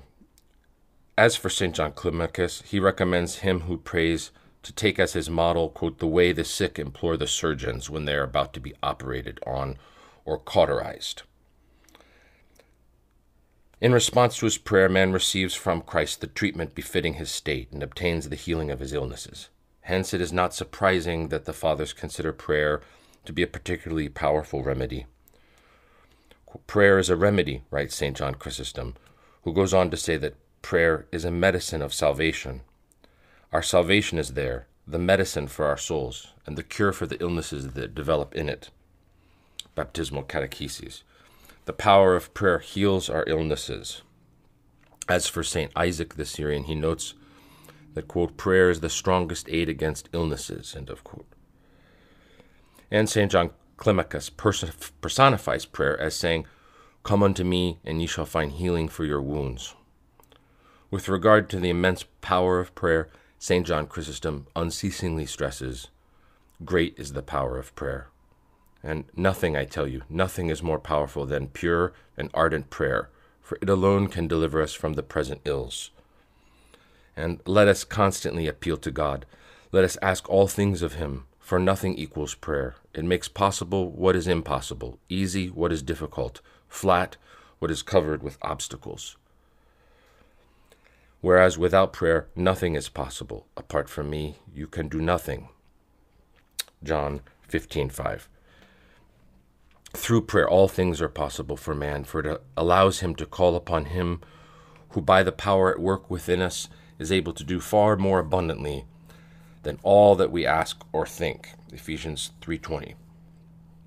Since sin and the passions constitute the root and forms of an illness, man must first of all pray to God for the forgiveness of these and for purification of the heart.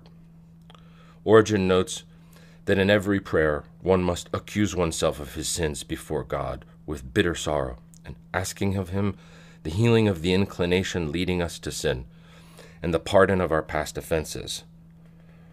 From then on, prayer's therapeutic power manifests itself first of all in the healing of sins. St. John Chrysostom says, quote, Prayer is an antidote against sin, a cure for sins. Elsewhere he teaches, Every day we receive numerous injuries. Let us apply to all these wounds the fitting remedy, prayer. For God, if we pray Him with watchful mind, a soul ablaze, and an ardent heart, can grant us our pardon, the remission of our sins. Prayer, as St. John Climacus notes on his part, is, quote, a sovereign remedy for the greatest of sins. And St. Nicholas Cabasilas writes, we invoke the name of God of goodness with our mouth, with our desire, and with our thought, in order to apply to everything by which we have sinned the sole salutary remedy. St. John the Apostle teaches, Your sins are forgiven for his sake. 1 John 2.12. On a deeper level, prayer heals man of the passions, which are his illnesses, completely cutting them out of his being and annihilating them even in their effects. But it must be noted that it is primarily unceasing prayer that possesses such power, which fact is clear inasmuch as the passions, in contrast to sins, which are one time acts, constitute permanent states. St. Barsanuphius writes The act of ceaselessly calling upon God is a remedy that obliterates all the passions. From his letters, even though he remarks that this remedies modus operandi is incomprehensible to us. Quote, Indeed, just as the physician applies the remedy or poultice on the patient's wound and the effect is produced without the patient knowing how, so too the name of God, when invoked, destroys all the passions, even if we do not know how. End of quote.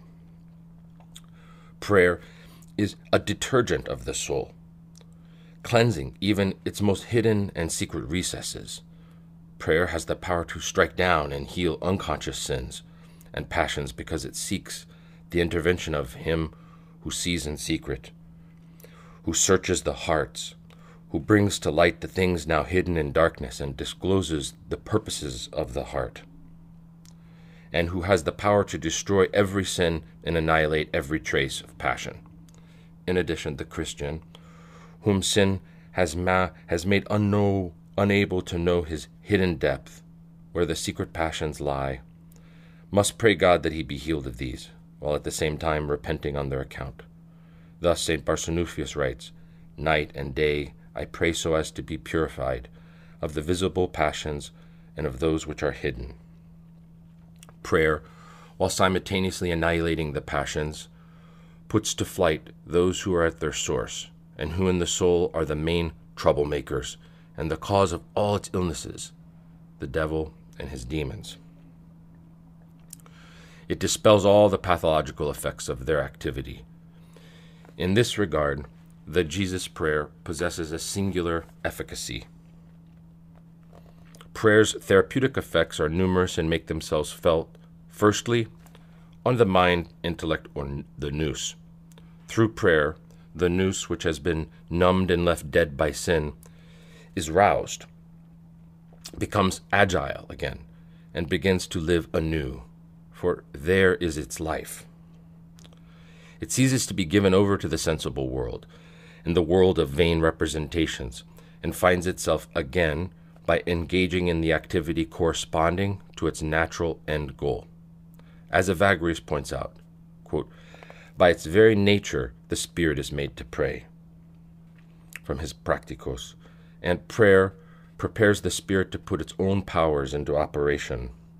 And prayer is an activity which is appropriate, appropriate to the dignity of the spirit, or better, it is appropriate for its nobler and adequate operation. Since the mind thus functions according to its nature, and since in its contemplation it avoids every representation of image or thought foreign to prayer, thus concentrating in prayer all its power of reflection and intellection, it regains all its strength and all its health, as Evagrius notes. Although in nature's fallen state, the nous is plagued by perpetual and extreme mobility, suffering from the ceaseless movement of the thoughts that agitate and trouble it and cause it to err. Prayer removes it, quote, from its customary distraction, its captivity and agitation. Callistos and Ignatius Xanthopouloi from Philokalia. Collects it from its usual whirling and wandering, and gives it steadfastness, establishing the nous in stability and firmness. This state is the result of the synergy realized in prayer of human effort and divine grace, the latter alone being able to allow man perfectly to master his nous's activity. This follows particularly from what St. John Climacus teaches. Quote, Instability is natural to the mind, but God is powerful to establish all things. If you persevere indefeatably in this labor, he who sets bounds to the sea of the mind will visit you too and during your prayer will say to the waves, quote, Thus far shall you come, and no further. Job 38:11. The spirit cannot be bound, but where the creator of the spirit is, everything obeys. Freed from all agitation, the mind, the nous, knows peace, true peace, and when it is united to the heart, communicates this peace to the whole soul and the body itself. However, one is dealing here not with the peace according to the flesh, accompanied by vanity and pride, in which arises when the demons cease to besiege the soul, since it is accomplishing their will. Rather, at hand is the peace that comes from the Spirit and is accompanied by humility and repentance. On the other hand, prayer contributes to this pacification of one's being by its power to dispel fear particularly its most hidden and insidious form of anguish, whose deaf character makes it difficult to attack it head on, anti rhetorically, that is, by opposing it with arguments. Most often linked to direct demonic activity, it can only be conquered by prayer. Call upon me in the day of affliction, that is, anguish, and I will deliver you, and you shall glorify me, says the Lord. Psalm 49:15. God's might alone, invoked by man in prayer, can heal him of this dreadful illness that creeps into the, all the parts of the soul and even into the body. It leaves the man given over to himself even more powerless because this anguish is the source of his powerlessness. St. John Climacus, following the psalmist, also advises on this subject. from the latter, step 21.7, quote, flog your enemies with the name of Jesus, for there is no stronger weapon in heaven or earth. When you get rid of this disease, praise him who has delivered you. Prayer not only puts an end to the movement of thoughts, but also does away with their multiplicity, since by the attentive action it presupposes, it concentrates all thoughts into a single one, that of God, which becomes the single goal of all the soul's faculties. The mind then ceases to be divided into the many diverse thoughts it produced in its state of being abandoned to the sensible world. Likewise, the soul ceases to be pulled in all directions by its different faculties, which act according to manifold and incoherent starting principles, and all with different ends in mind. Through prayer is wrought the unification of the nous and the entire soul. As St. Macarius notes, the soul, turned into a dilapidated house by sin, regains beauty and order. Insofar as all of the soul's faculties participate in prayer, they cease to be given over to the sensible world and to function contra naturally. But when the mind is united to the heart, they turn to God and regain, by acting for Him, the activity for which the Creator gave them to man, finding health anew in their functioning in conformity with their nature's end goal. Thus, as Evagrius notes, prayer, quote, restores health to the passionate part of the soul. That is to say, on the one hand, the desirative power, which ceases to covet sensible objects so as to desire God alone, and on the other, the aggressive power, which ceases to operate against one's neighbor, or with the aim of obtaining the sensible objects coveted so as to take up the fight against the demons and thoughts, both bad thoughts and the simple thoughts that seek to distract the mind from prayer and turn it away from God. Prayer, excluding every representation and above all every image, no matter its nature so as to be pure, delivers man from the tyranny his imagination wielded against him, and heals him of all the imagination's pathological manifestations. Prayer also heals the memory. In the state of sin, the memory is remembrance of the world and consequently forgetfulness of God, thus making itself sick along with all the faculties it turns away from the spiritual life. St. Hesychius the priest writes from On Watchfulness and Holiness 32 quote, As for forgetfulness and all its consequences, they can be cured by the most strict guarding of the nous and by the constant invocation of our Lord Jesus Christ. End of quote. From then on, the memory is transformed, becoming conversely in prayer forgetfulness of the world and its many thoughts, and the memory of God. The, footnote this expression is frequently used, the memory of God, by the Holy Fathers, being found again and again in the Philokalia to designate prayer, particularly the Jesus Prayer. To continue. Regaining health in this manner of operation that corresponds to its nature's end goal and makes the memory to be no longer alien in order to restore it to itself.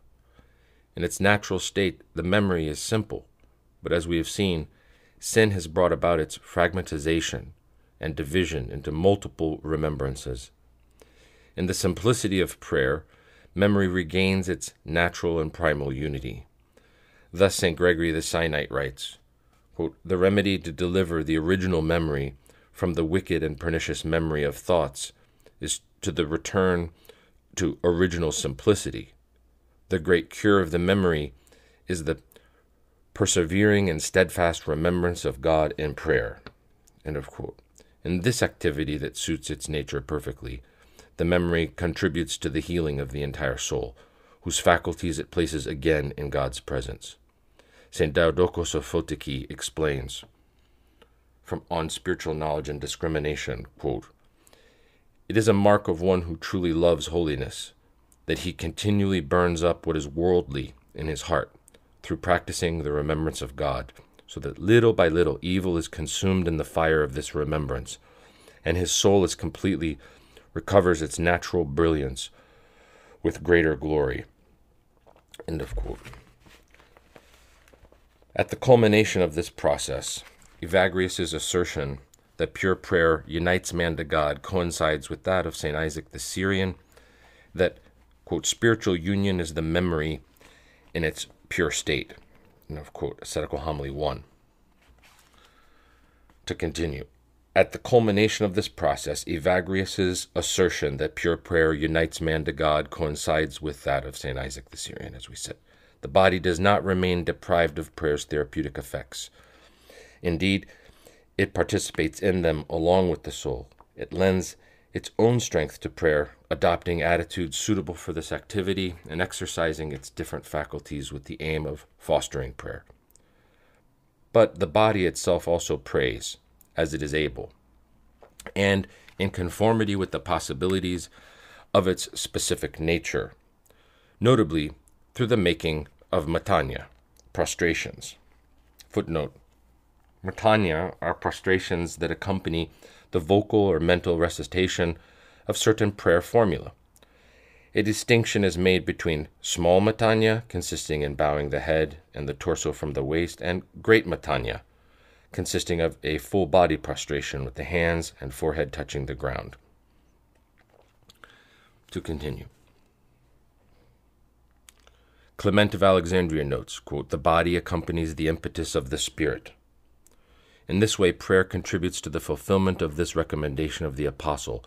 Quote, I appeal to you, therefore, brethren, by the mercies of God, to present your bodies as a living sacrifice, holy and acceptable to God. Romans 12:1. Prayer is thus one of the activities common to the soul and the body. Gregory Palamas Triads. Particularly in hesychastic prayer, the Jesus prayer, in which the body, and especially its center, the heart, plays a fundamental role.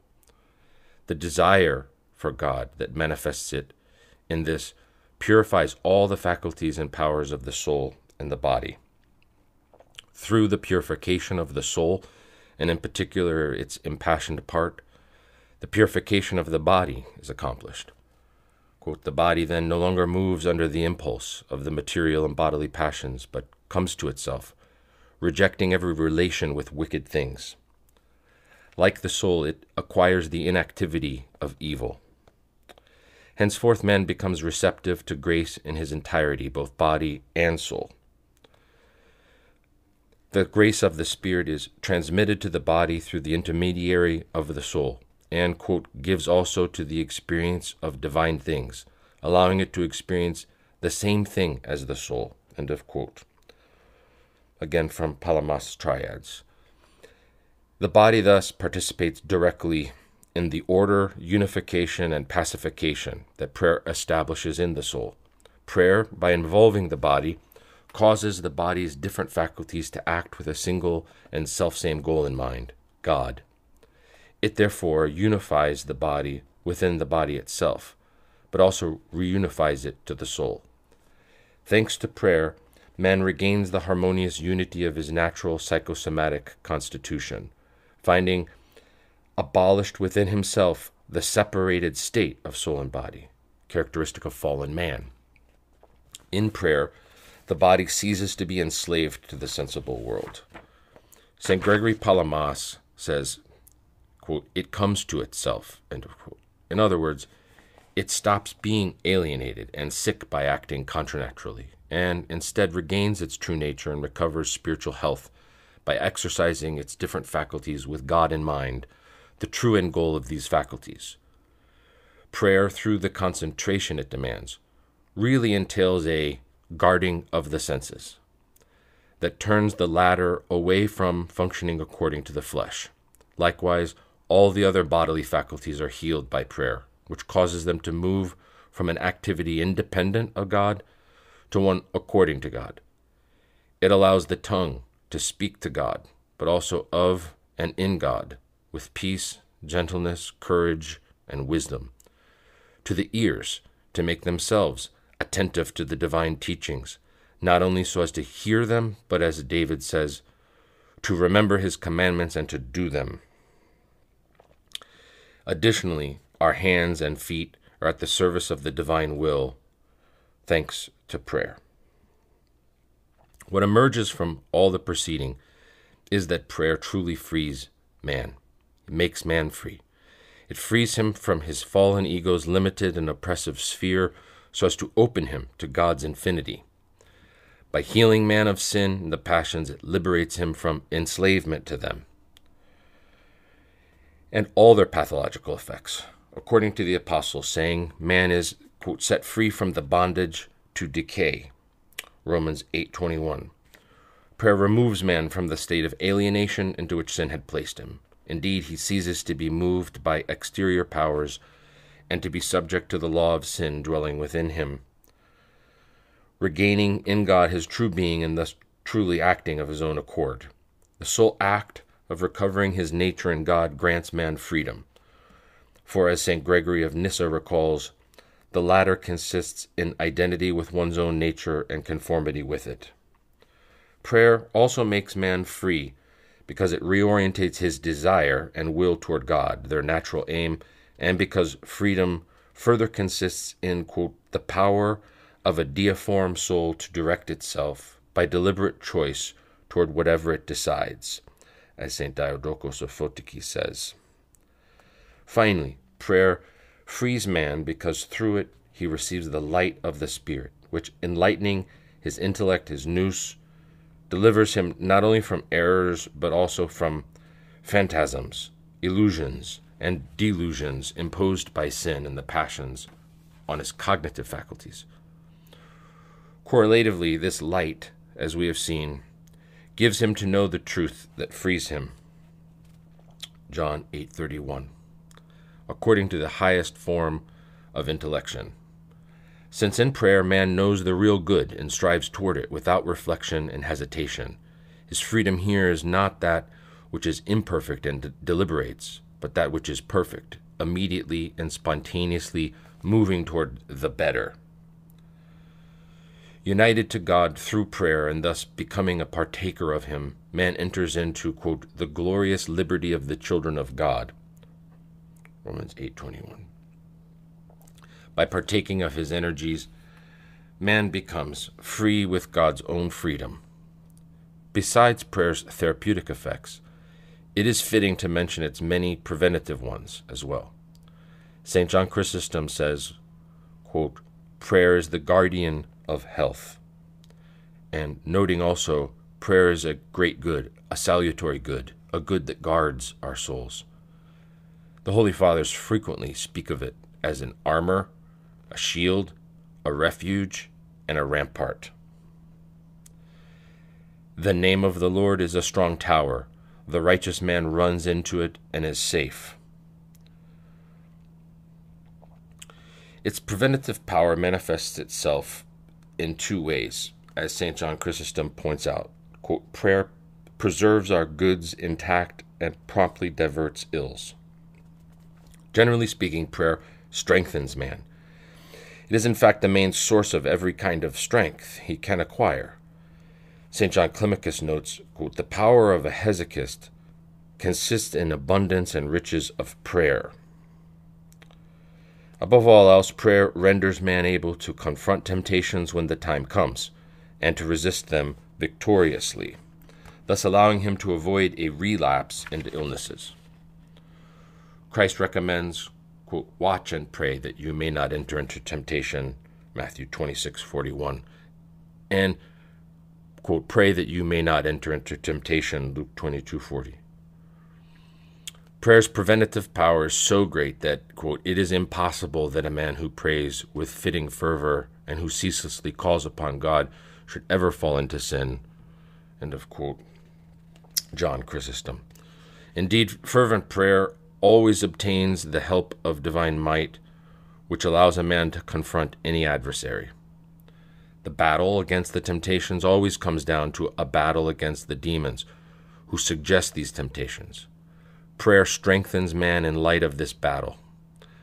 This combat falls under the purview of the soul's aggressive power. Prayer provides it with the strength necessary to emerge victorious from the fight. But it also strengthens and makes prudent the mind, which directs the operations of the aggressive power against the adverse powers to the soul's advantage.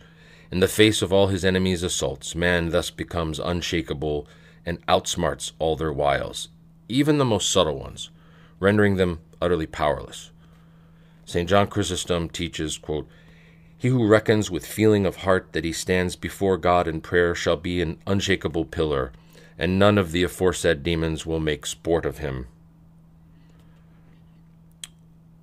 Henceforth, prayer protects man from all illnesses and all forms of madness, whose direct cause is the demons.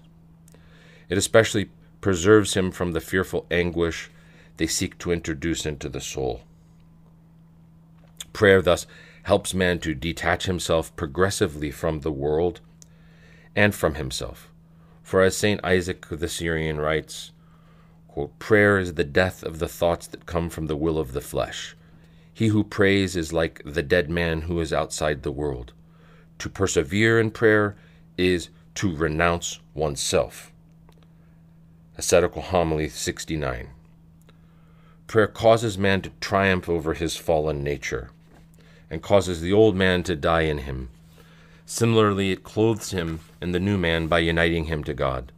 By its own act of conversing with God, prayer brings about the sacrament of our union with God and grants us to know once again the closeness and boldness that characterized Adam's relationship with his Creator in paradise. But prayer is also the union of the soul with God, because it is the source of all virtues. It is primarily through the virtue of charity that prayer, more than any other spiritual attitude, has the power to inspire longing and to grow, allowing man to attach himself to God. St. Isaac the Syrian writes, quote, We pray so as to acquire the love of God. Indeed, we find in prayer the things that cause us to love God. Ascetical Homily 35. He says further, quote, Love is the fruit of prayer.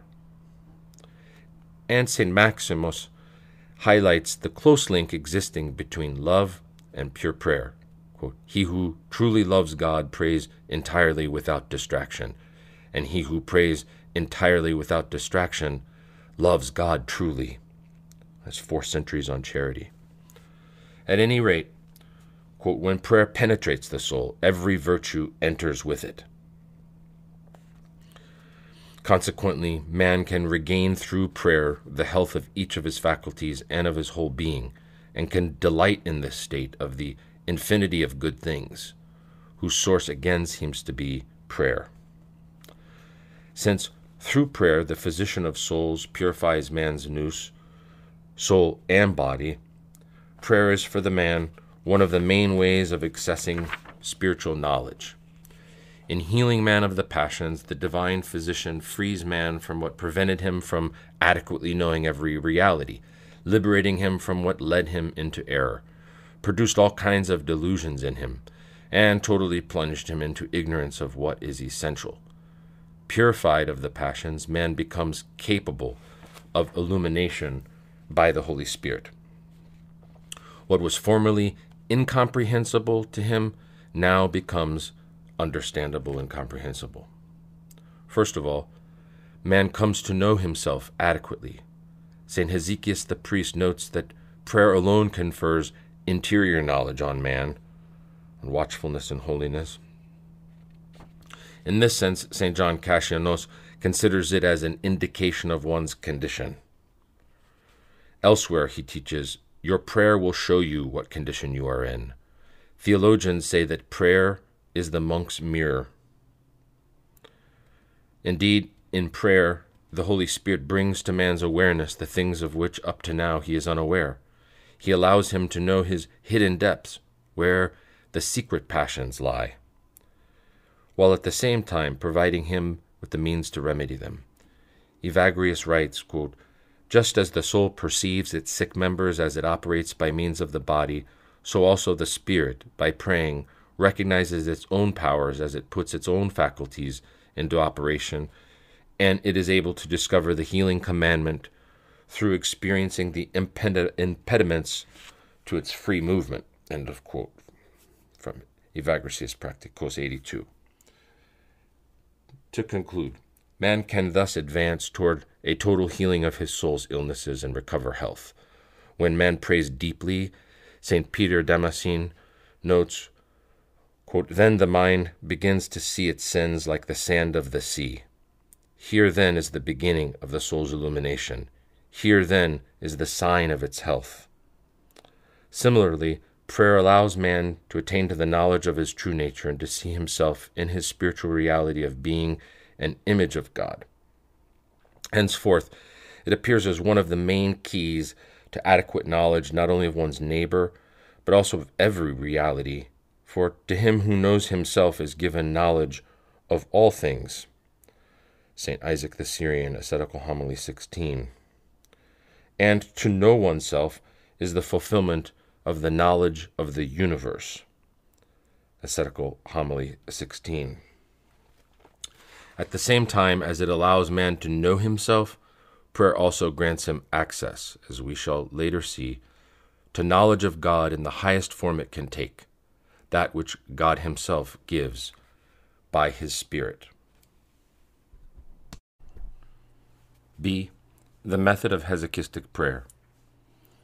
Everything we have just said can be related to various forms of prayer, but most particularly and eminently concerns the Jesus prayer, which occupies an essential place in Orthodox spirituality and is considered as the most complete form of prayer, containing the qualities of all the other forms.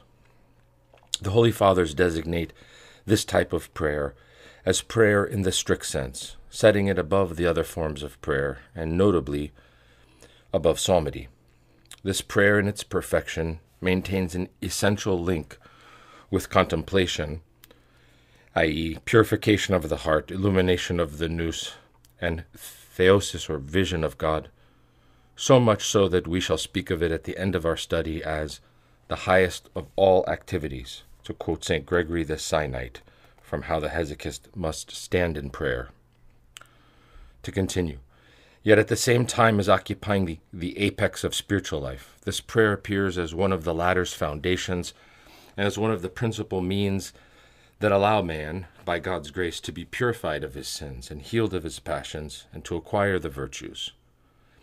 As Saints Callistos and Ignatius Xanthopouloi state, it is, quote, the beginning of the whole beloved work of God, end of quote.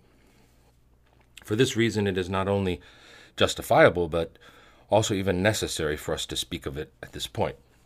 The origins of this prayer have their roots in a practice going back to the dawn of monasticism. Certain fathers even ascribe an apostolic origin to it, and insisting in the unceasing mental or noetic repetition of a short formula of prayer, or monologia, mono- monological prayer, this brevity is supposed to encourage at once both the continuity of the prayer and the necessary collectedness so that it might be pure. Various short prayer formulae have been used for this practice, but one of them has gradually come to dominate, beginning in the 5th through the 7th centuries. So much so that be, has become the traditional formula of the Jesus prayer quote, Lord Jesus Christ, Son of God, have mercy on me. End of quote. In this last form has finally gained a monopoly. It has so because of many advantages. A. It constitutes an appeal to God for help, mercy, and a full pardon. The Greek word for eleison has a broader scope of meaning than the English have mercy, and includes the substance of the gospel formula of the prayers of the ten lepers Luke 17:13, the blind man of Jericho, Luke 18:38 and Mark 10:47, and the two blind men, Matthew 20:31. And B, it possesses a marked penitential character, which is further enhanced when the word sinner is added to it, following the example of the publican in Luke chapter 18 verse 13. It thus allows for the practical application of what we have seen to be one of Christ's very first commandments repent. C. It is a confession of faith, which includes the main truths of the Christian faith. The affirmation that In Christ's single divine person are united the divine and human natures, that God is Trinity, and that Jesus Christ is the Savior. Indeed, by calling Jesus Christ Lord, the prayer confesses the unity of his person and his divinity. By calling him Jesus, it confesses his two natures, the divine and the human, a single person and single hypostasis. By calling him Son of God, it confesses him as the Father's only Son and again confesses his divinity. Through this last expression, it evokes the Father while simultaneously implying, imploring the Holy Spirit, since no one can say Jesus is Lord except by the Holy Spirit. 1 Corinthians 12:3. Finally, by saying eleison me, have mercy on me, it implicitly confesses that Jesus Christ is the only Savior. For this reason, as the Russian pilgrim points out, quote, the fathers say that the Jesus prayer sums up the whole gospel from the way of a pilgrim. D. Through this very confession, the prayer is praise and worship. E. It includes the name of Jesus, which is attached to Christ's very hypostasis and personhood. It shares in his power, causing the man who calls upon him to participate in his energy and setting him in his presence, just as an icon places the one venerating it in the presence of the person depicted, making the former a, a participant of the energies it manifests. F. For this reason, this name that is above every name is particularly effective in fighting man's spiritual enemies. St. John Climacus' recommendation is well known. Quote, from step 21.7 and from Hesychius the priest on watchfulness and holiness from Philokalia. Flog your enemies with the name of Jesus, for there is no stronger weapon in heaven or on earth. End of quote. But it is equally effective in raising man up to the heights of the spiritual life. Being a short prayer, the VFE, the Jesus prayer, has two main advantages. A, easy to memorize, and able to be said mentally, that is, noetically, simply, quickly, and in every situation. The prayer more easily allows for the fulfillment of Christ's commandment, quote, always to pray and not lose heart, Luke 18.1, and the apostles' recommendation, recalling it, quote, pray constantly, 1 Thessalonians 5.17. The fathers took this command literally, seeking to realize in themselves a permanent and true state, a status of prayer, consisting of the act of uninterrupted prayer. To this end, the practice of the Jesus prayer consists in repeating the formula of the prayer as many times as possible until it becomes as frequent as one's breathing or the beating of one's heart, and is therefore even in sleep. The continuous remembrance of God, as the Holy Fathers commonly call it. For this reason, St. John Climacus advises, quote, Take in with your very breath the word of him who said, He that endureth to the end shall be saved. Matthew 10:22. Let the remembrance of Jesus be present with every breath. And St. Hesychius the priest, who himself propounds this recommendation several times in his well known treatise on Nipsis and Holiness, Watchfulness and Holiness, states The heart breathes and invokes endlessly and without ceasing only Jesus Christ, who is the Son of God and Himself God. He also writes, quote, Truly blessed is the man whose mind and nous and heart are as closely attached to the Jesus prayer and to the ceaseless invocation of his name as air to the body or flame to the wax. This repetition, done first aloud and then mentally, silently, noetically, is accomplished in its perfected form spontaneously by the heart itself, whence the name prayer of the heart, which it is also sometimes accorded. B. Besides praying ceaselessly, man has the task, according to the Apostles' recommendation, of offering God a pure prayer, 2 Timothy 2.22. Herein lies the aim that the Holy Fathers assign to every ascetic endeavor. And we shall later see that the knowledge, the theory or vision of God, the supreme goal of the Christian life, is linked to such prayer. St. Isaac the Syrian notes, quote, All the forms that prayer can take have their purpose and end in pure prayer, ascetical homily 32. Later on, we shall see what pure prayer is in all the senses of this adjective. Here, though, we should like only to invoke its most basic meaning, which is linked to the very character of the Jesus prayer.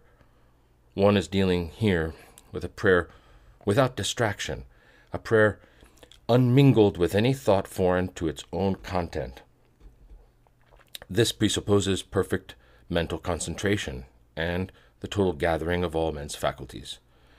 Inasmuch as it is brief, the Jesus prayer lends itself to such concentration in that it keeps one's thought from being dispersed, distracted, and fragmentized, and one's mind from being distracted as well, which, with, which more easily risks being the case with a more developed prayer formula. The Jesus prayer thus responds perfectly to St. John Climacus' recommendation from step 28 quote, Do not try to be verbose when you pray, lest your nous be distracted in searching for words. One word of the publican propitiated God, and one cry saved the thief. Loquacity in prayer often distracts the mind and the nous and leads to fantasy, whereas brevity makes for concentration. Moreover, St. John Climacus recalls St. Paul's teaching on this topic a great practitioner of high and perfect prayer says, I would rather speak five words with my mind. 1 Corinthians 14:19. One will note that the shortened form of the prayer in Greek consists precisely of five words: Kyrie Isu Christe eleison me. However, the brevity of the prayer form used does not suffice to attain the concentration required. An array of spiritual, noetic, mental, and bodily attitudes are connected to the Jesus prayer, which should permit the one praying to attain undistracted prayer. The Fathers link the practice of the prayer to a method, and one of the most well known elements of it is a psychosomatic technique. Putting this technique to use presupposes several conditions isolation, silence, darkness, immobility, and a seated position.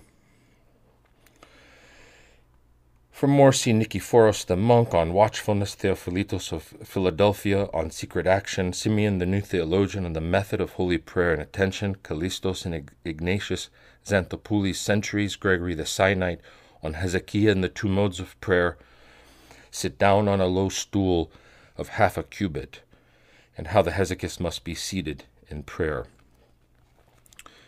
to continue. The purpose of this technique is threefold. A, first, to have the body participate in the prayer and to allow it also to receive the benefits that come from it. B, second, to foster the continuity of prayer by linking it to the rhythm of one's breathing. Several fathers thus advise one to link the first part of the prayer, Kyrie Jesu Christe, Lord Jesus Christ, Son of God, with breathing in and the second part, eleison me, have mercy on me, or have mercy on me, a sinner, with breathing out. But different methods coexist exist on this point. C. Third, to help one concentrate, come to recollection, and to be attentive and watchful. Herein lies the main purpose the fathers assigned to this practice. Saints Callistos and Ignatius Xanthopoulos note the Holy Fathers saw in these things merely an aid in gathering the mind and causing it to return to itself from its customary agitation and in bringing the attention back to it. To collect the nous means, in other words, to cause the mind, the nous, to return to the heart. In order to be understand what this means, one must know that the word heart in Orthodox ascetical terminology refers to two realities a spiritual one and a physical one. On the one hand, the heart, according to the main meaning of the term in the New Testament, designates the inner man, the whole of the soul's faculties, and more precisely, their root. It is man's ontological center, the center of his whole being, his very interior. It is identified with his person, his hypostases. On the other hand, according to its general meaning, heart designates the bodily organ of the same name. The Hesychist fathers have observed through experience that there exists an analogical correspondence between the spiritual heart and the physical heart, the center of the body and source of its life. They also observe, by virtue of the unity of soul and body within the human makeup, a connection which makes it so that the spiritual heart has its seat in the physical one. For more, see Gregory Palamas's Triads, Nikephoros the monk on watchfulness, and Nicodemus the Hagiorite. And that what affects the one affects the other, even though by nature the spiritual heart is independent of the physical one. The mind, the nous itself, is one of the spiritual heart's organs. Ascetical Homily 83, St. Isaac the Syrian. Indeed, the most important, with the result that it is sometimes called heart Metonymically, although the term eye of the heart, frequently ascribed to it, is more appropriate.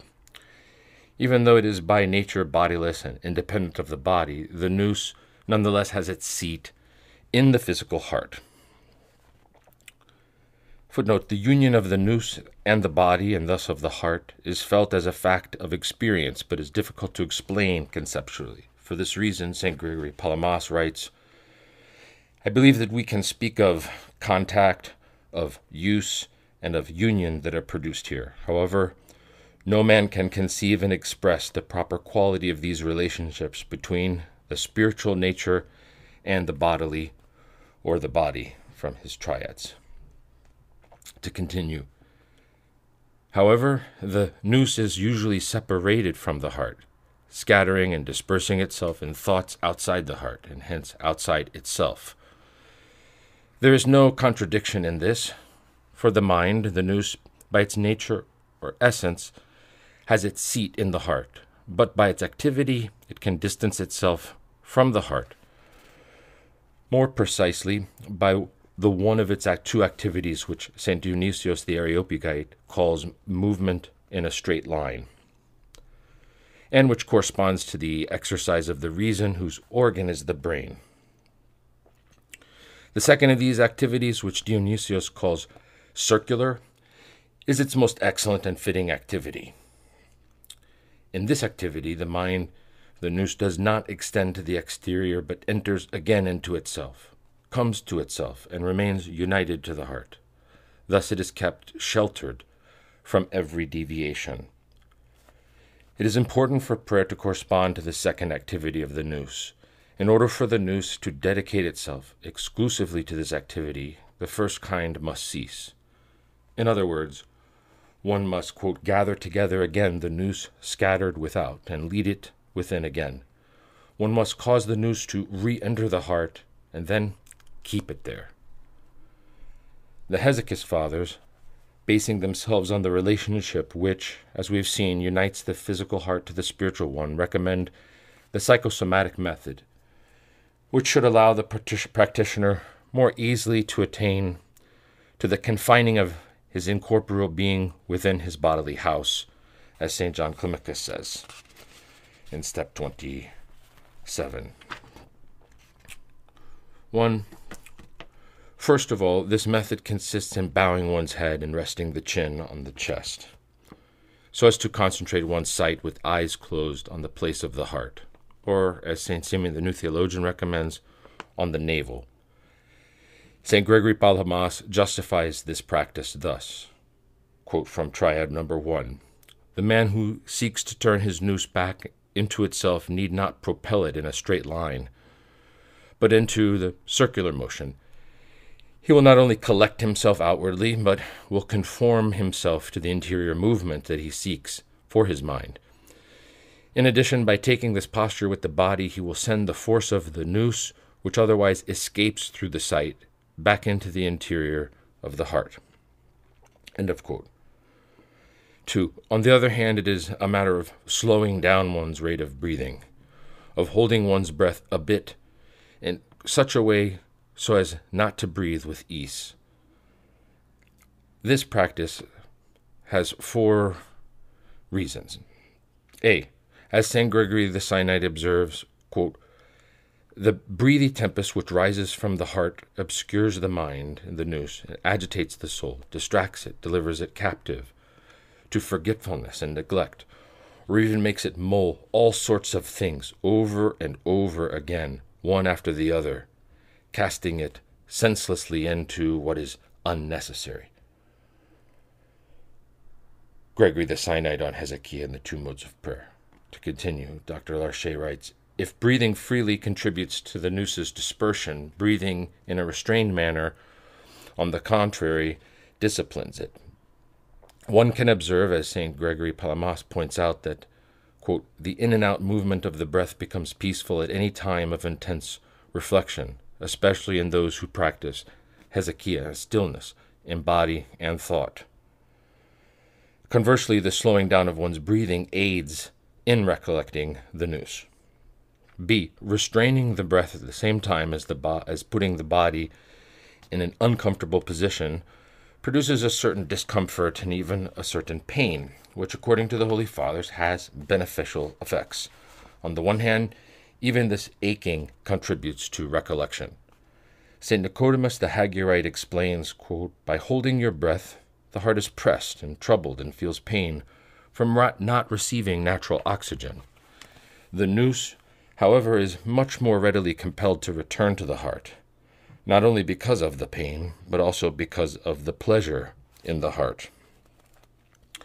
On the other hand, St. Nicodemus points out that, quote, through this pain, the heart expels the poisonously baited hook of pleasure and sin, which had been previously swallowed, and thus you have the therapy of action and reaction, according to the physicians. See, as St. Nicodemus the Hagiorite notes further, quote, by holding the breath, the usually hard and thick heart is somewhat refined and warmed through this slight suffering. Consequently, it becomes soft, sensitive, humble, and more capable of contrition and tears. At the same time, the mind of the nous becomes more refined in its activity, more refined, more clear. D. St. Nicodemus explains, quote, This controlling of the breathing also unites all the powers of the soul to return to the nous, and through the nous to God. In other words, the method contributes here to unite all the faculties in prayer, direct them toward God, so that man becomes entirely prayer, and thus entirely united to God. 3. Finally, the psychosomatic method consists in uniting the nous to the breath, compelling it to enter the chest along with the breath all the way to the place of the heart. St. Nicephorus the Hesychist thus advises, quote, Concentrate your intellect and lead it into the respiratory passage through which your breath passes into your heart. Put pressure on your nous and compel it to descend into your heart along with your inhaled breath. End of quote, on watchfulness and guarding of the heart. Saints Callistos and Ignatius Xanthopouloi rec- likewise recommend, quote, concentrate your nous away from its usual whirling and wandering. Gently push it down into the interior of the heart through the inhaled breath, and hold within it the prayer, Kyrie Jesu Christe eleison me, Lord Jesus Christ, have mercy on me. Let us note that in every instance this technique must be practiced under the guidance of an experienced spiritual father, preferably a Geronda, since otherwise one runs the risk of bringing on serious bodily or mental troubles. Having presented the principles of the psychosomatic method, we must stress that this method is not absolutely necessary and only plays an auxiliary role. The fathers regard it essentially as an introductory tool, and above all intended for beginners, acknowledging the possibility of achieving the same result by another route. Thus, St. Nicephoros, one of the main proponents of this method, writes from On Watchfulness, quote, if, however, in spite of all your efforts, you are not able to enter the realms of the heart in the way that I have enjoined, do what I now tell you, and with God's help you will find what you seek. Banish, then, all thoughts from this faculty of reason, logic. And you can do this if you want to. And in their place, put the prayer Lord Jesus Christ, Son of God, have mercy on me, and compel it to repeat this prayer ceaselessly. If you continue to do this for some time, it will assuredly open for you the entrance to your heart in the way we have explained, and as we ourselves know from experience. End of quote. In any case, no method can be considered as a technique capable of producing spiritual effects of its own accord, since they can only be the fruit of divine grace. What is important in order to receive this grace are the faith and fervor that man manifests toward God in prayer, not the method itself, which is only an aid and has a role limited to facilitating nipsis, attentiveness, and watchfulness. The physical method facilitates the mind's access to the heart, but it still does not make such access easy. In every case, only after much time and after putting forth great effort can one attain to ceaseless and pure prayer of the heart. Furthermore, it must be stated that herein lies a grace that only the rarest of spiritual men reach. Scarcely one in every generation, as St. Isaac the Syrian says in Ascetical Homily 32. In truth, the Jesus prayer is inextricably linked to the whole of the ascetic life, of which it is at once the beginning and end. As a mode of prayer, this prayer, like every other form of prayer, is the prerequisite for this life. In turn, as the Jesus prayer, in its full perfection and permanent, is permanent, pure prayer, presupposing the whole of the ascetic life as a prerequisite. It requires that all the stages of praxis, action, and purification be successfully completed. In light of these spiritual requirements, the psychosomatic method appears to be secondary and would be useless apart from this combination of conditions. Among the necessary accompanying conditions to the Jesus prayer, we must f- first mention nipsis watchfulness. Through watchfulness, which we shall study later on, are simultaneously accomplished the guarding of the heart and the guarding of the mind or the nous. The former's function is to purify the heart of every impassioned thought, every passionate movement, while the latter's function to purify the nous of every representation, be it thought or image, foreign to the prayer's content.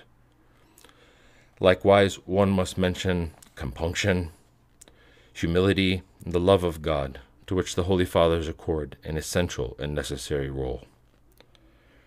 But it must be stressed that the practice of the Jesus prayer requires that the fight against all the passions be simultaneously waged until dispassion or impassibility is attained, and that all the other correlative virtues be put into practice.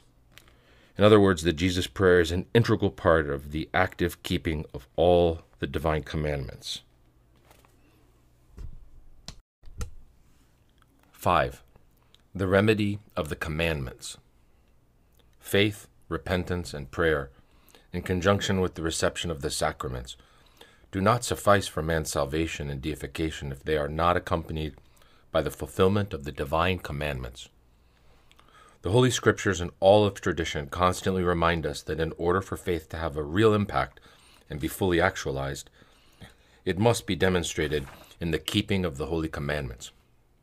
The Holy Apostle James teaches, quote, So faith by itself, if it has no works, is dead. James 2.17. And, quote, For as the body apart from the spirit is dead, so faith apart from works is dead. And faith apart from works is barren, and man is justified by works and not faith alone. James 2:24. St. Isaac repeats this teaching, quote, faith also has need of works, in his ascetical homily 22. St. John Damascene writes in the same vein, quote, faith is made perfect by all that Christ instituted, by honoring and keeping his commandments. St. Simeon the New Theologian teaches, quote, May no one proceed to trust himself exclusively to faith in Christ. He goes on to say, as far as, quote, they are faithless who base themselves solely on faith. St. Mark the ascetic goes so far as to liken faith in Jesus to the keeping of his commandments. And St. John Chrysostom, after likewise saying that faith alone does not suffice to be saved, states more clearly To this faith must be joined the ordering of all one's life and the changing of one's lifestyle. In this resolution to order his being and life according in accordance with Christ's commandments, man concretely demonstrates his will to be healed and saved. He shows that his healing and salvation are not for him merely the object of a simple wish, but that he yearns for them with all his being, and in his life by really setting out on the paths leading to them. Repentance, change of direction, which along with faith is one of the foundations of salvation, so much so that Christ inaugurates and closes his public mission by preaching it, is not only regret over a past or present sinful state, but also the willingness to turn away from this and change one's life. This is one of the connotations of the word metanoia. The keeping of the commandments appears then as the necessary extension of repentance, if not one of its essential attributes. Likewise, though prayer is fundamental, it does not suffice for man's salvation, as Christ himself teaches. Not everyone who says to me, Lord, Lord, shall enter the kingdom of heaven, but he who does the will of my Father in heaven. Matthew 7:22. Man's prayer is heard only on condition that he put God's commandments into action. Quote, and we receive for him whatever we ask, because we keep his commandments and do what pleases him.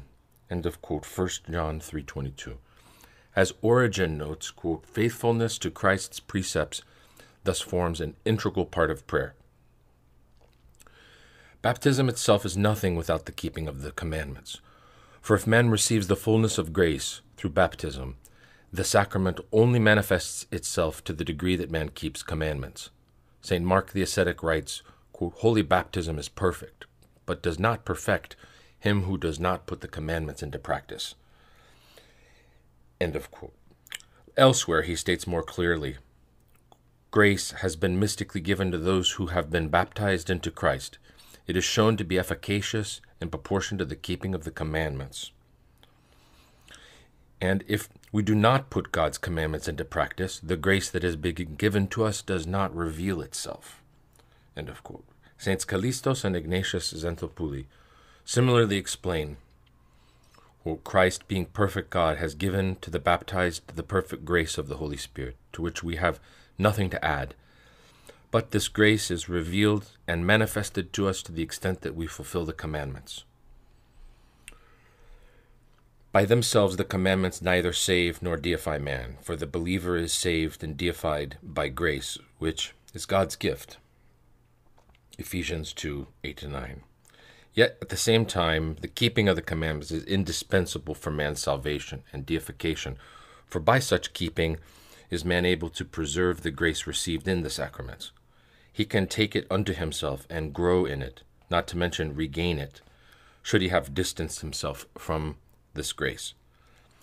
Just as the divine commandment in paradise helped Adam to re- remain on the path to deification onto which God had set him from the moment of his creation, allowing him to preserve his nature in its original state. So also is the first function of Christ's commandments to keep the baptized, preserve himself in his condition of the new man, and to safeguard the gifts acquired. St. Simeon the New Theologian notes God's grace is preserved by the observation of the commandments.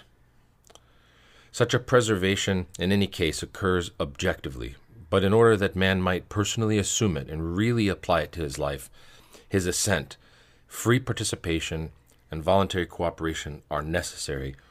For God, if He gives us His grace, neither imposes it on us nor forces our will, but respects our freedom. Through the keeping of the commandments, this participation and this cooperation on the part of man can be made manifest.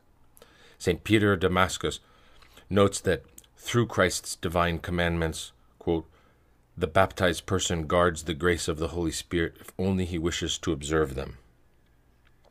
The commandments thus help man to protect the spiritual health he has regained by keeping himself pure of every evil and by persevering in the new life into which he has been led. For this reason, St. Mark the ascetic writes, quote, Let us, who have had the honor of receiving the laver of the new birth, do good, not so as to give something in recompense for it, but so as to keep pure the gift that has been given unto us.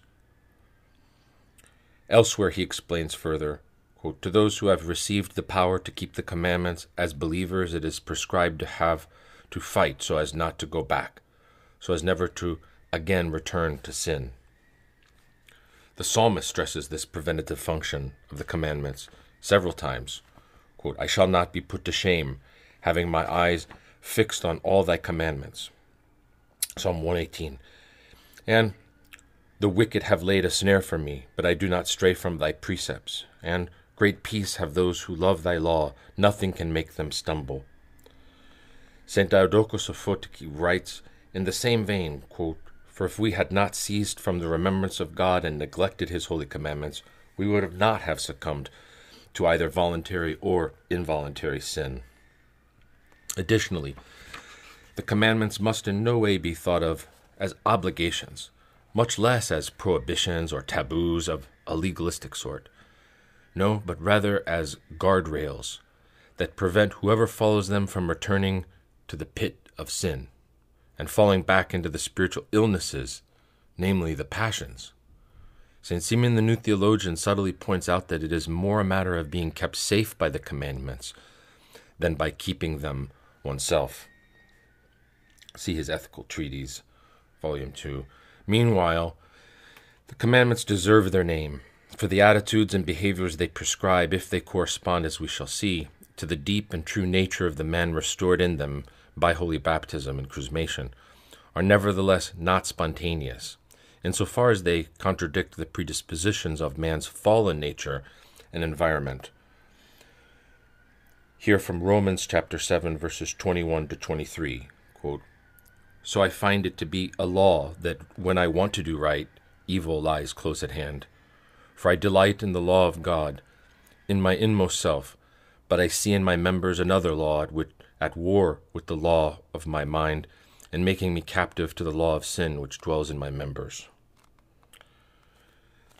The commandments allow the baptized person not only to preserve the gifts received, but also to make them grow in him and have the talents given him by the Spirit bear fruit.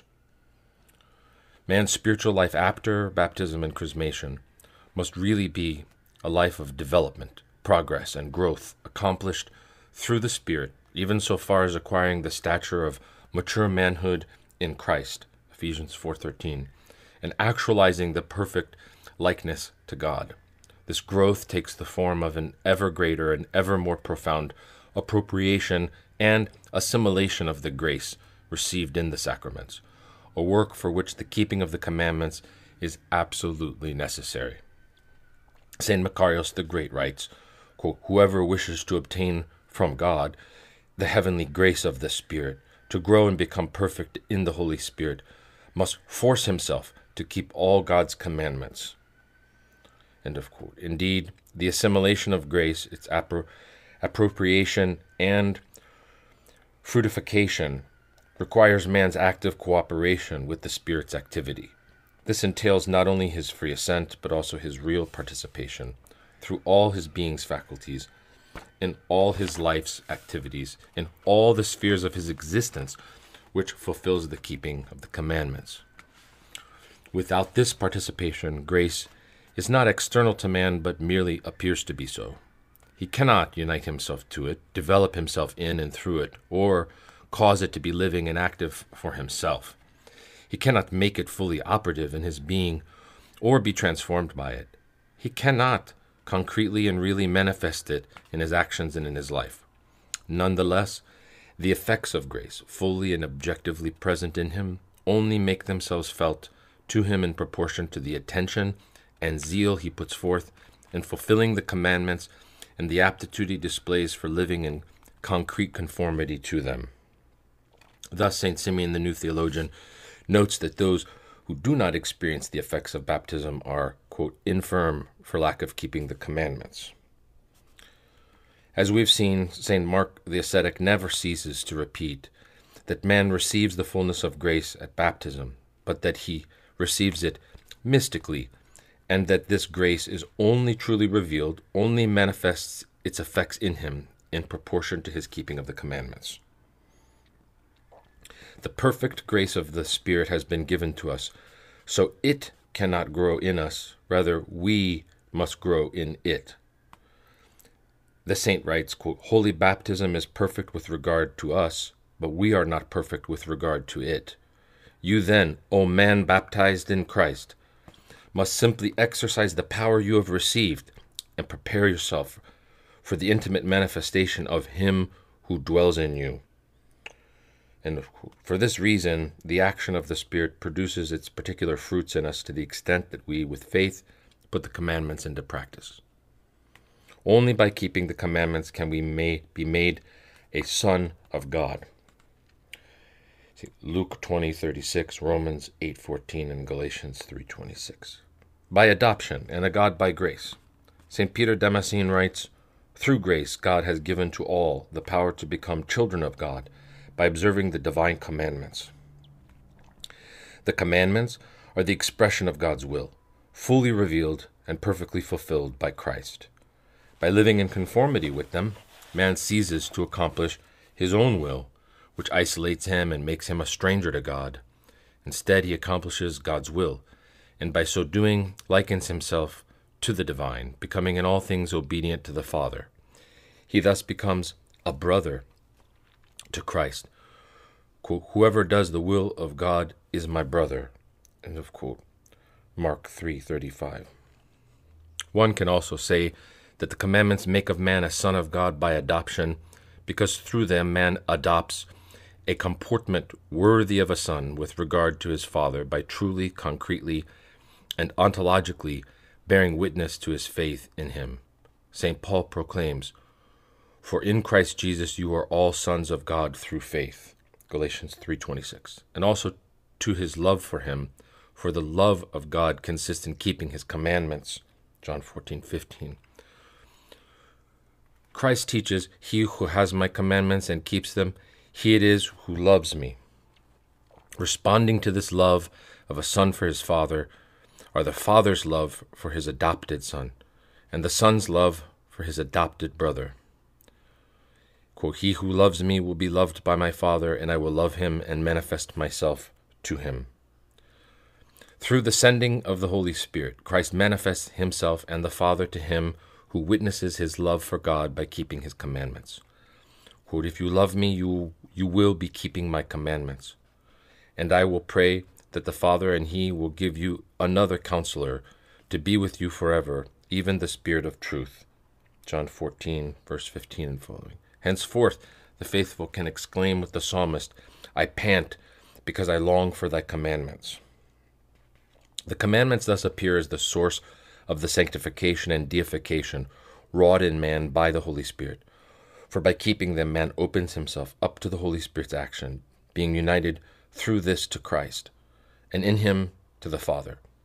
One can thus describe the commandments, as do Saints Callistos and Ignatius, as deifying, and hold to Saint Simeon the New Theologian's view that the baptized acquire sanctity by keeping the commandments. Saint Isaac the Syrian writes categorically, quote, He who has not kept the commandments and has not followed in the blessed apostles' footsteps is not worthy of being called a saint. St. Peter Damascene even goes so far as to say that the commandments are the grace of God. And St. Mark the ascetic goes so far as to write, The Lord keeps himself hidden in his own commandments, and is found to the degree that one seeks him. Do not say, I have kept the commandments and have not found the Lord. All this must be understood in conjunction with the considerations above, but also with the awareness that the commandments are not a legal code, nor a collection of abstract moral prescriptions that are defined theoretically, or even elaborated on the basis of some human experience, however remarkable it may be, nor again precepts of the same nature as those that the wise of this world teach, and which St. Paul urges us to distrust. Quote, See to it that no one makes a prey of you by philosophy and empty deceit, according to human tradition according to the elemental spirits of the universe. Colossians 2 8. Christ himself, the Theanthropos, the God man stresses the basic emptiness and insanity of the latter by saying of those professing them, quote, In vain do they worship me, teaching as doctrines the precepts of men. These precepts cannot save, for they are only human. Put not your trust in sons of men, in whom there is no salvation, says the psalmist, Psalm 145, verse 3.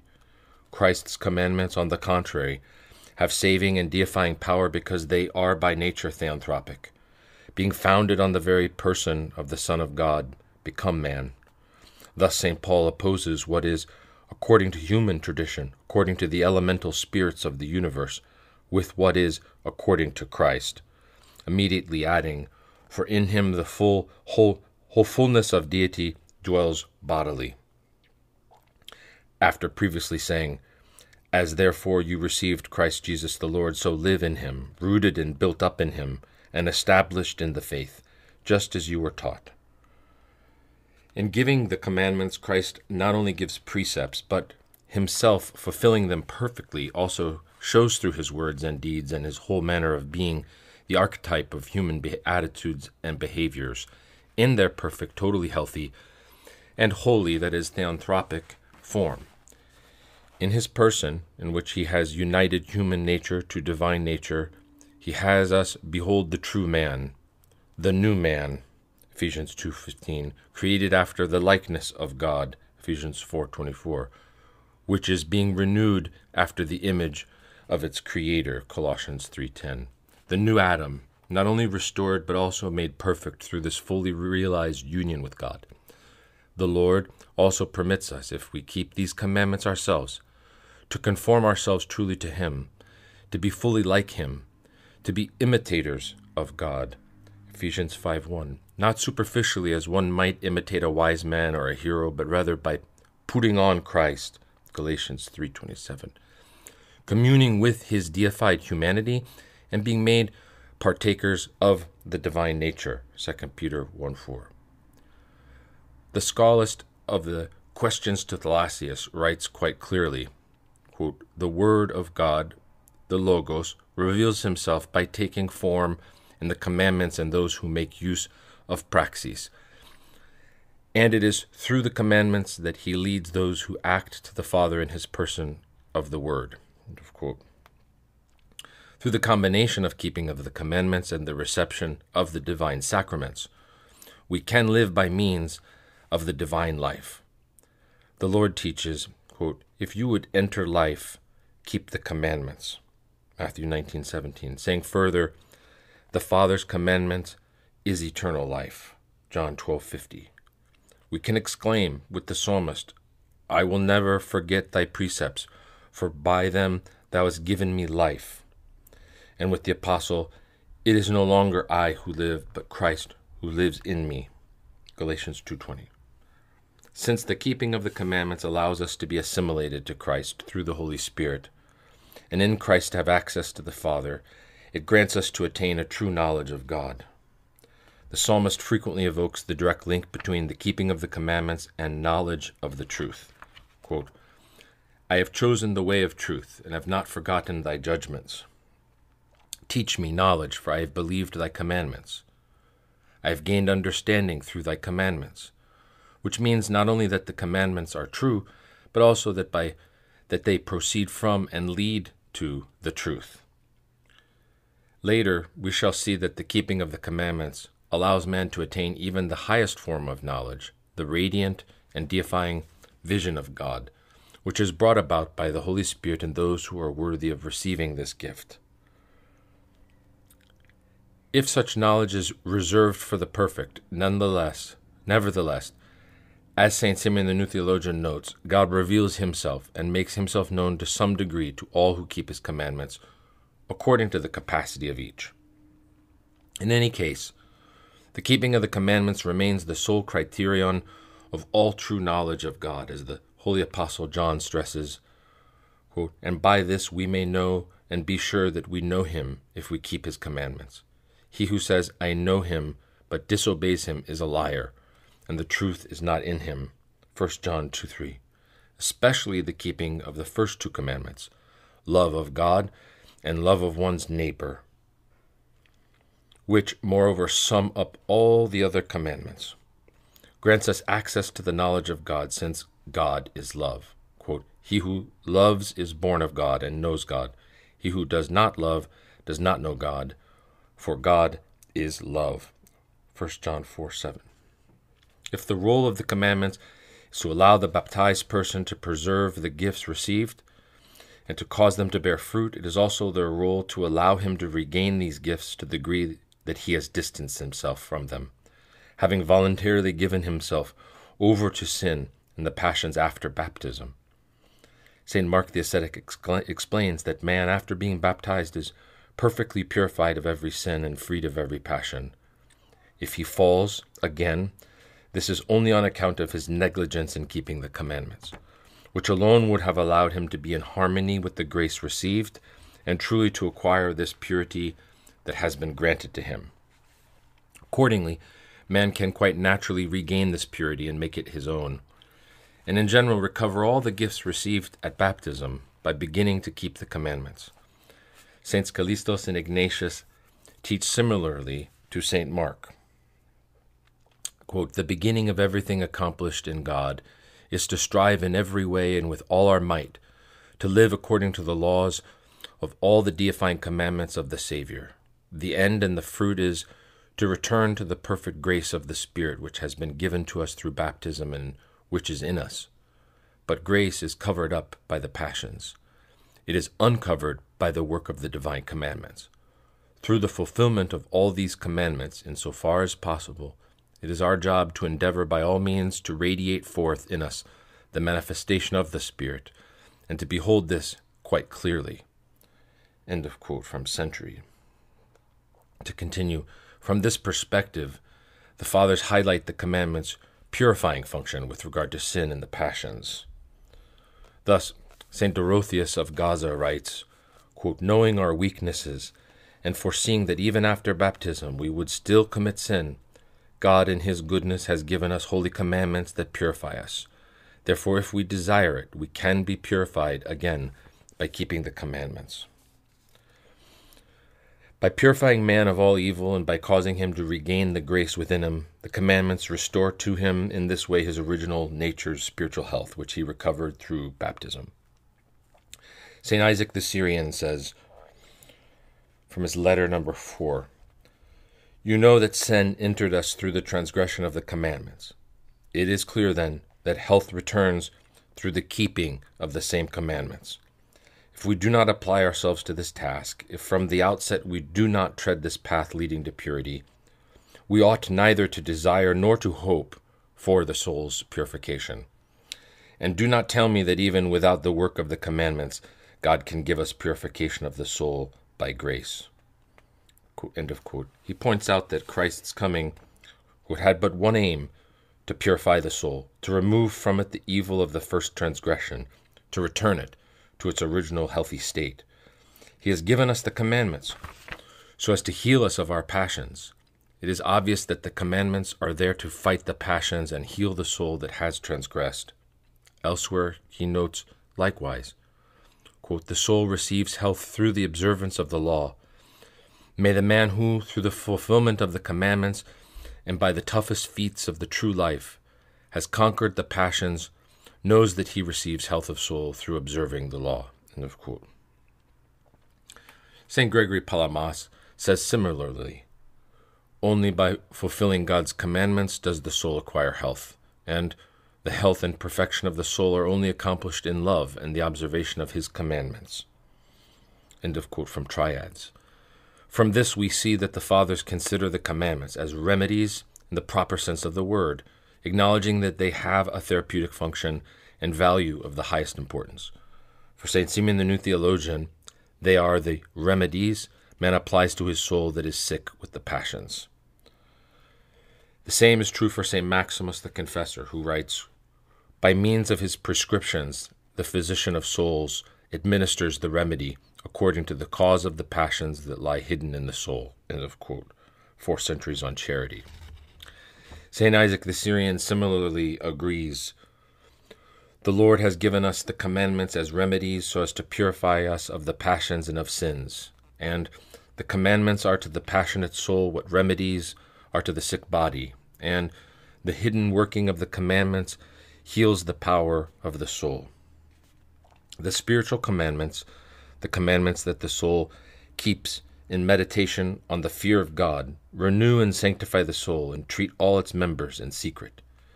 It is clear that each of the commandments gently heals every passion in the soul. He who is healed and he who heals feels this energy just as did the woman with the flow of blood. Likewise, for St. John Chrysostom, the law is the cure of the soul, and for St. Gregory Nazianzen, a gentle and humane medicine which Christ has given us so as to support us, preferring this to a severe treatment that would not have required our participation. Clement of Alexandria writes, quote, from his pedagogue, the Word has been called Savior, he who developed these spiritual remedies for men so as to give them a just sense of morality and lead them to salvation. He prescribes what man must abstain from and brings to the sick all the salutary antidotes. When a physician gives no remedy for health, the sick complain. How could we not have the greatest gratitude for the divine pedagogue, since he does not keep silent and does not neglect to point out the shortcomings leading to ruin? but on the contrary, he denounces them, and he teaches precepts suitable to the right life. End of quote. St. Dorotheus of Gaza likewise points out that Christ, quote, provides us with the remedy for the transgression of the divine precepts in order that we might be saved.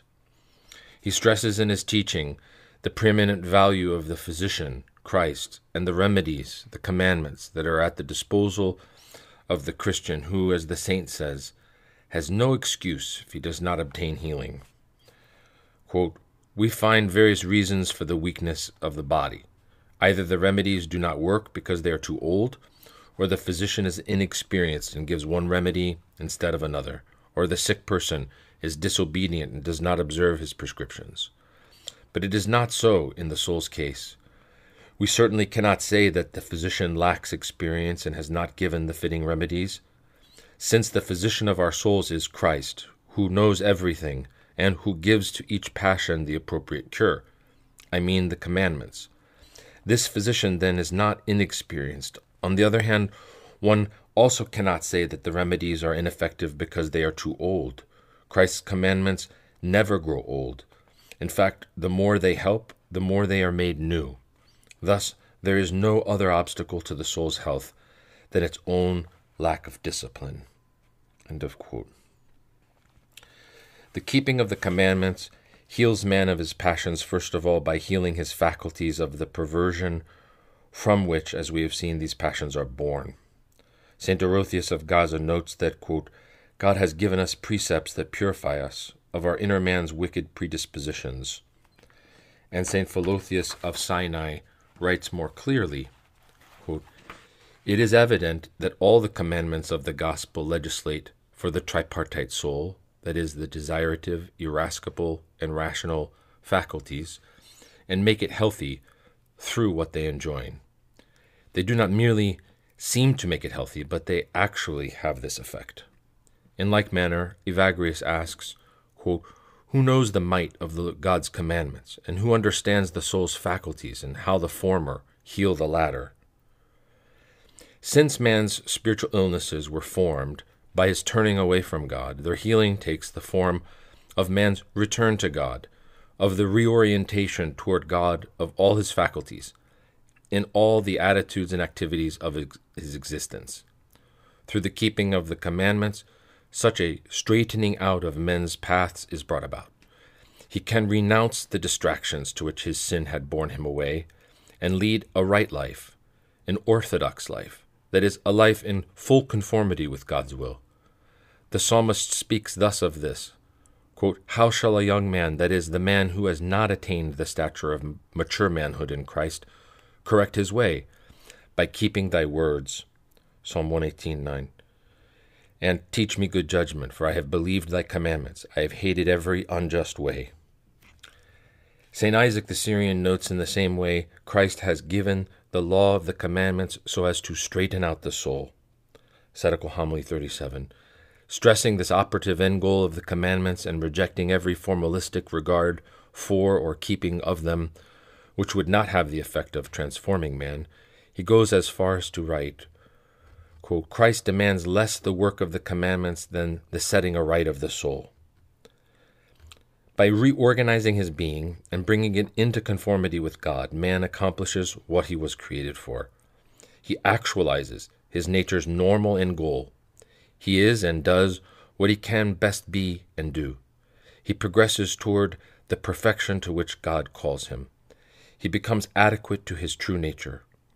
This is the nature Adam possessed in paradise but had altered through his sin, the nature that Christ gave back to mankind by bringing it to its fulfillment in himself, the nature that man himself has put on by being baptized, albeit with the task of personally assimilating such nature to himself.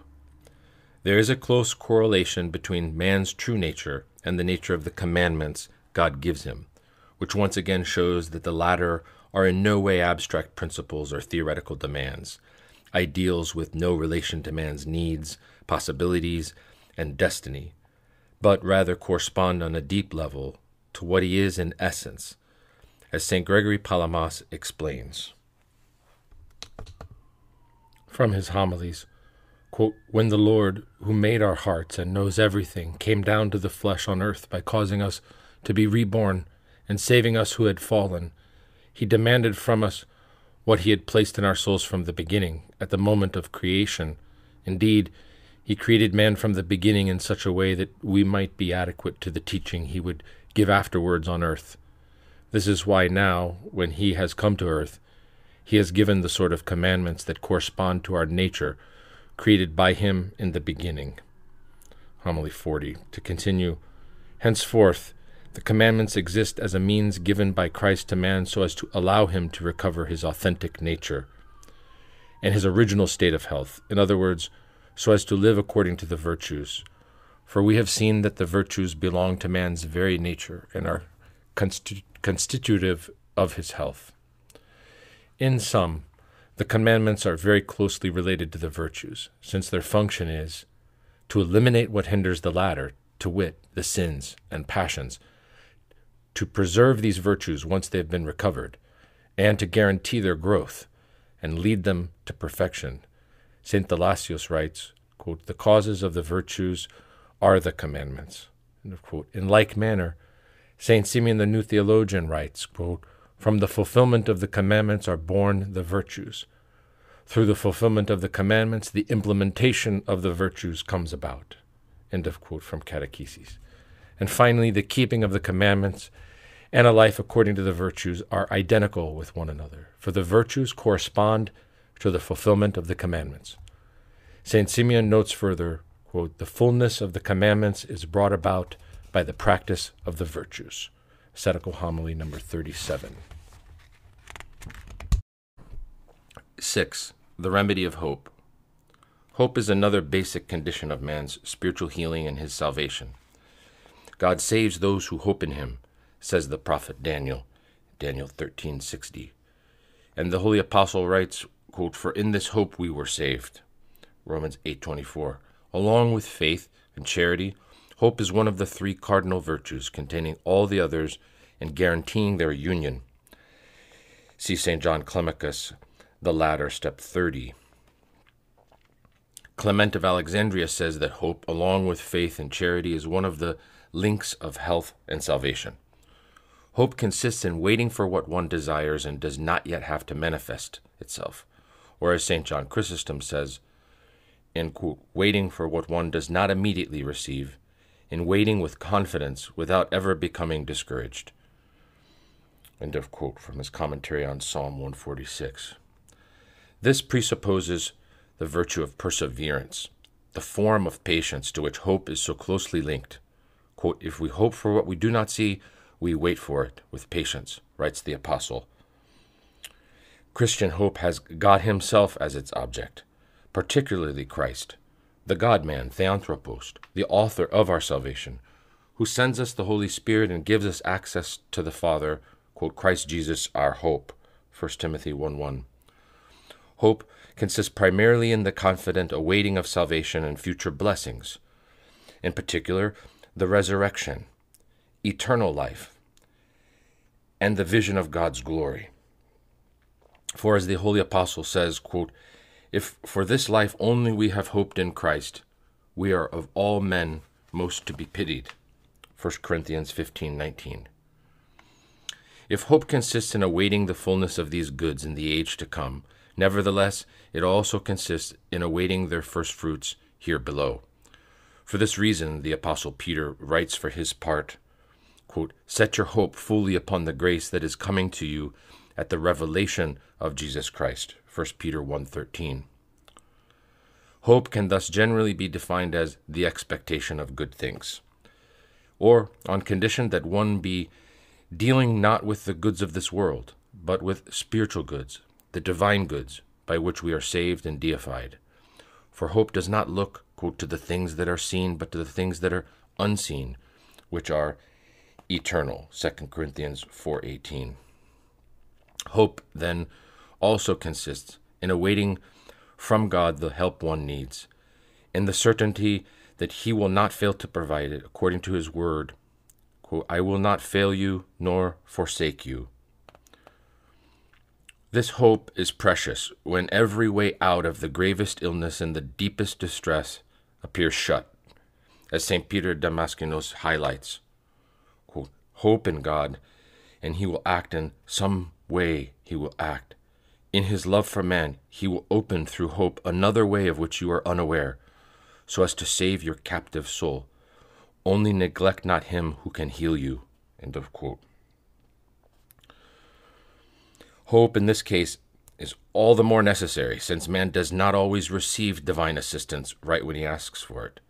Here in particular, perseverance is shown to be close to hope, which appears as the capacity to, quote, remain steadfast amid evils.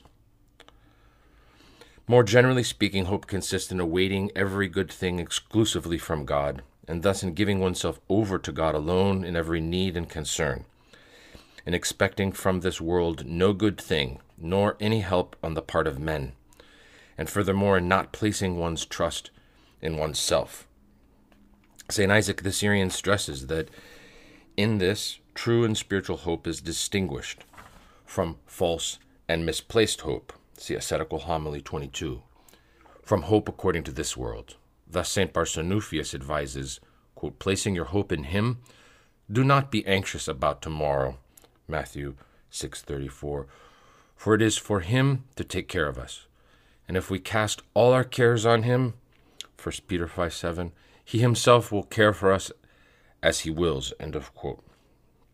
By placing this hope in God, man cannot be dismayed. For as the apostle says that hope does not disappoint, Romans 5 3 whereas every other object of hope would be subject to the instability of the things of this world, and would in general way be dependent on their limits. The hope in the divine good things is solid, sure, and safe from all change. St. John Chrysostom says, quote, If you have been mistaken, it is because you have not hoped as you should have. Because you have ceased to hope, you have not awaited the end, you have been weak, henceforth act otherwise.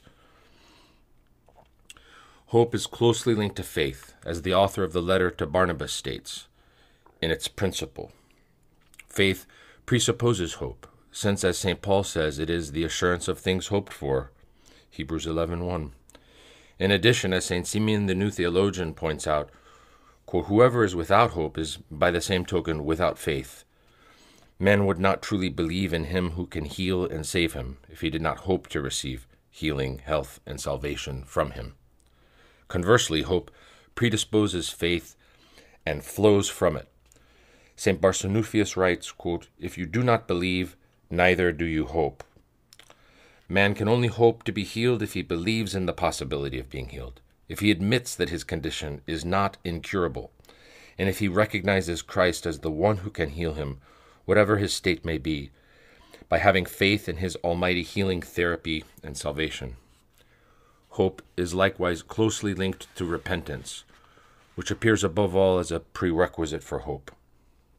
in the observation of his spiritual wretchedness, in the acknowledgement before God of his state of illness, and in the request for the pardon of his sins, which he addresses to God, man is led to hope that Christ will show himself merciful in his regard, and that he will purify and heal him of his spiritual illnesses. Moreover, a man can only hope to be healed if, in an attitude of repentance, he manifests his willingness to be healed.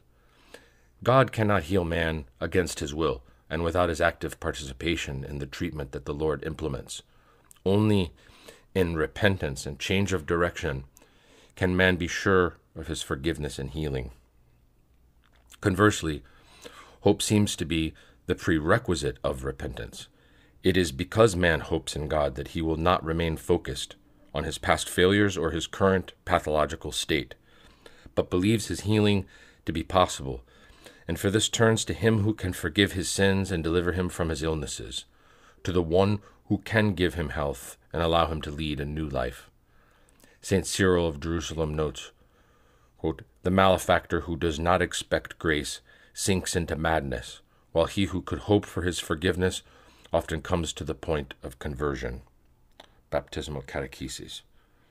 Thirdly, hope is linked to prayer. On the one hand, it serves as the prerequisite to prayer. Whoever prays hopes to receive what he is asking for.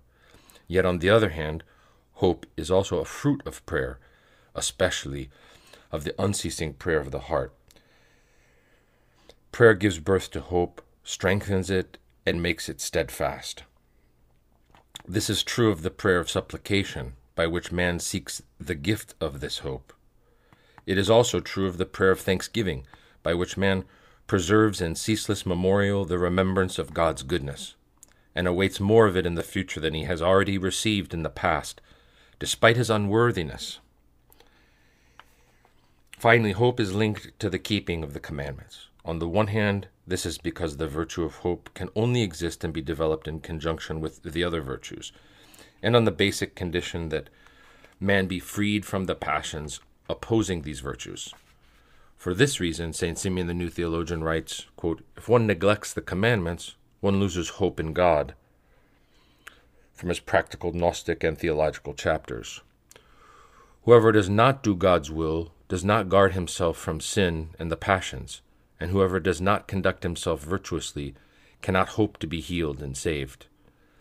In his commentary on the fourth psalm, St. John Chrysostom points out that David, quote, besides the knowledge of God, prescribes to us a pure life, teaching us this to ground the hope of our salvation, not only on God's goodness, but also on the virtue of our own actions.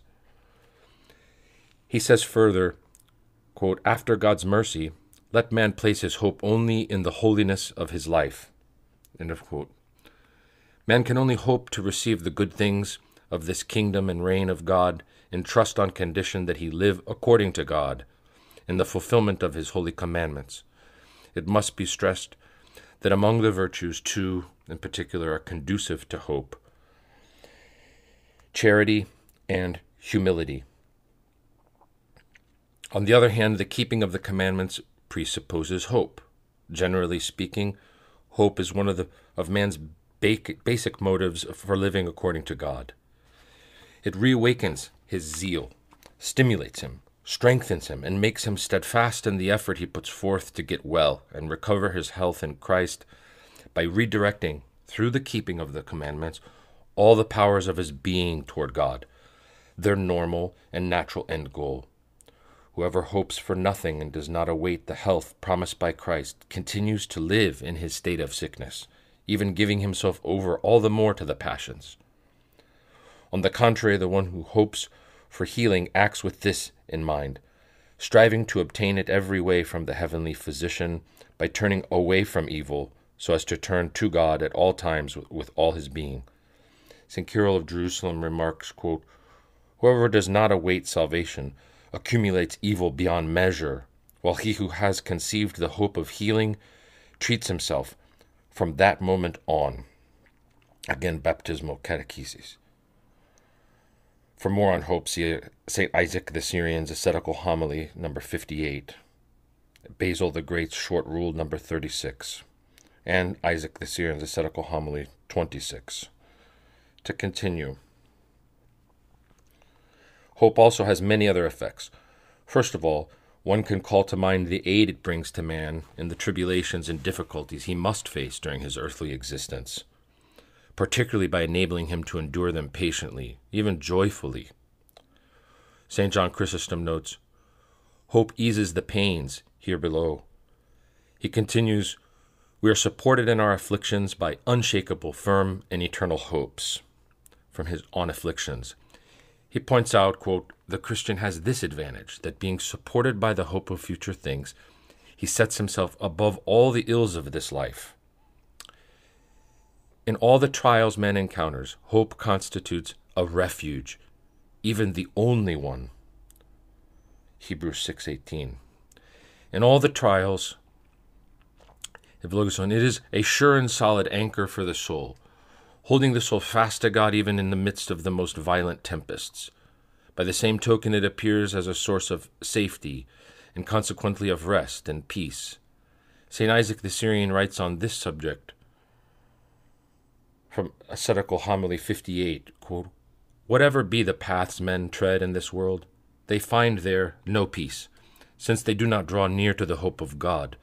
Far from pains and obstacles, the heart is not at peace, since it has not attained hope. But when the heart has found it, hope calms it, fills it with joy. Hope also helps man to bear patiently the pangs of ascetic labors, whose fruits do not issue forth immediately, and which on account of this offer ground favorable to disheartenment. St. Macarius the Great writes, Unless a person keeps hope before his eyes, saying namely, I shall obtain salvation and life, he cannot bear afflictions or burdens patiently, or accept to travel along the narrow road. For it is the presence of hope that allows him to labor and bear afflictions.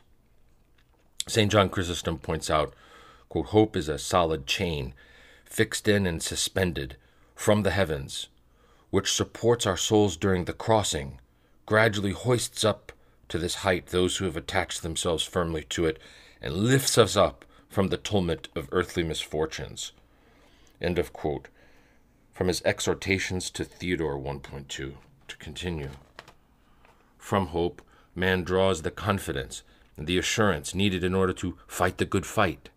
Hope furthermore allows man to escape doubt and unhealthy a splitting, a dipsychia.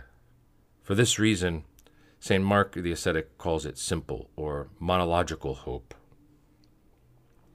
But the therapeutic effects of this virtue are not limited to this. St. Gregory Nazianzen says, Hope is a cure in illnesses. This is true of both bodily and spiritual illnesses. Footnote Thus, St. Barsanuphius writes, quote, if, a we- if a weakness or other illness should come upon you, cast your hope on your Master, and you will be comforted.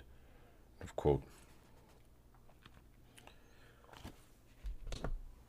Hope appears first of all to be the cure specifically adapted to the passions opposed to it.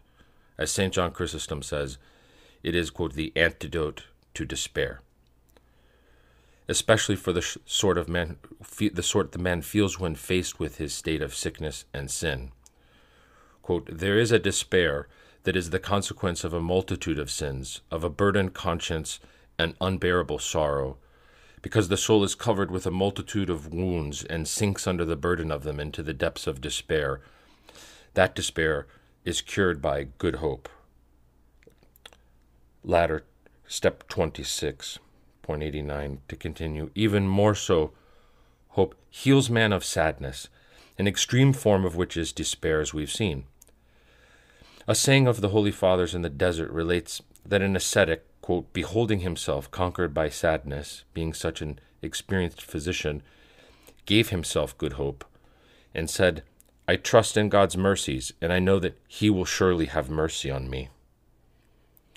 Sadness also leads to acedia, which is close to these two latter passions. St. John Climacus remarks, A good monk, a monk of good hope, is a slayer of despondency, acedia, listlessness, neglect. With this sword he routs it. Ladder, step 30. Hope likewise allows one to escape anguish. This virtue also plays a fundamental role in the healing of all other spiritual illnesses.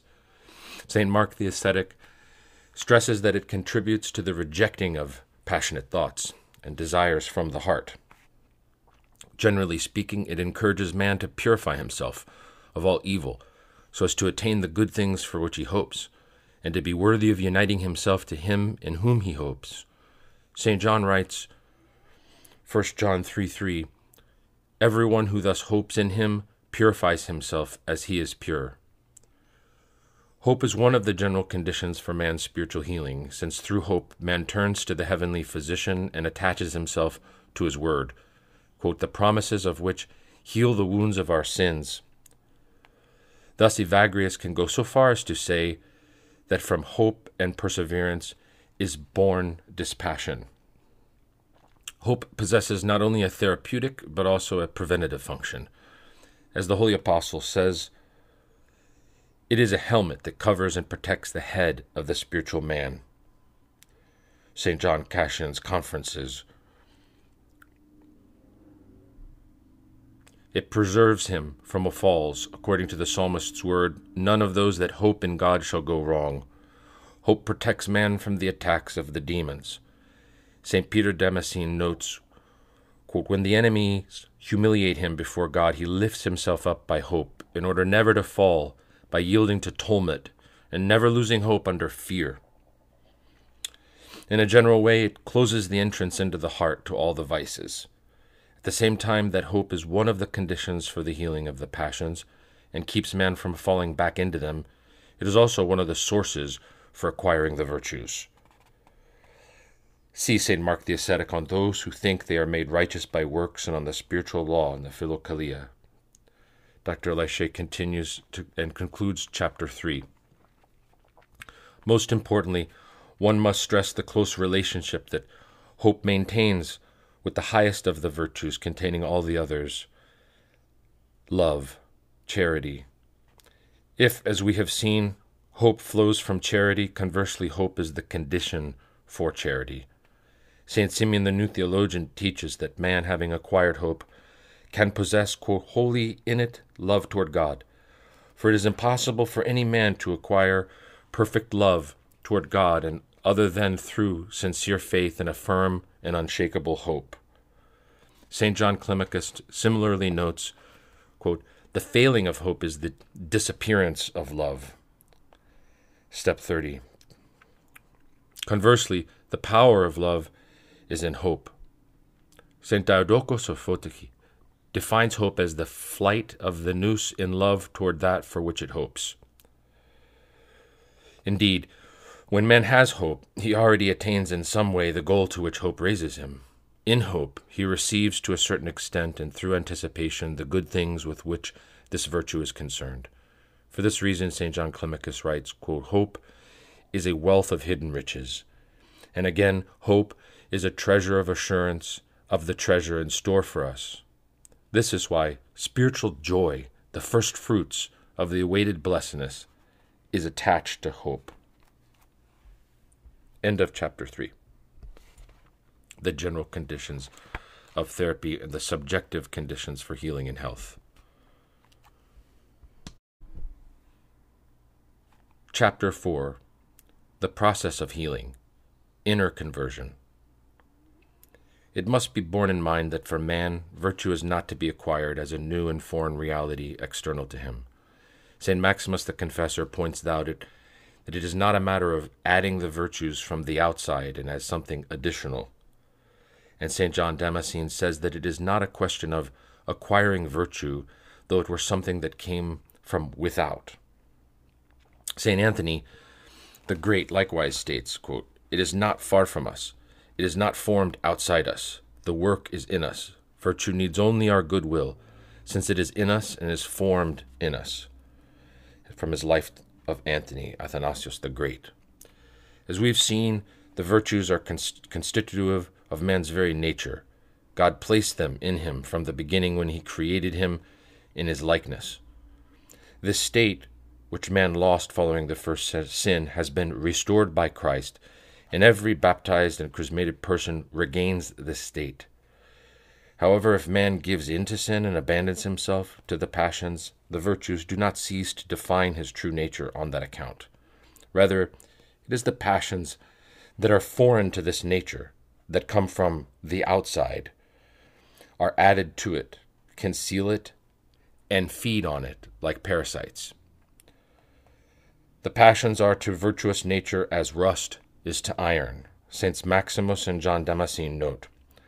Furthermore, to borrow another comparison from St. Gregory of Nyssa, that great author of the treatise on virginity and the angelic life and the door to the kingdom, says that there's that the soiled garment covering the man who has fallen into the mire of sin and which hides but does not destroy his natural beauty on virginity chapter 12 having recourse to the notions of sickness and health allows us to understand things even better since we have seen that the virtues are the health of the soul and the passions are its illnesses one must take care to observe the phenomenological order for the soul, as for the body, health is first, normal, and constitutive of his nature, whereas illness comes later and is introduced as a foreign and disruptive element.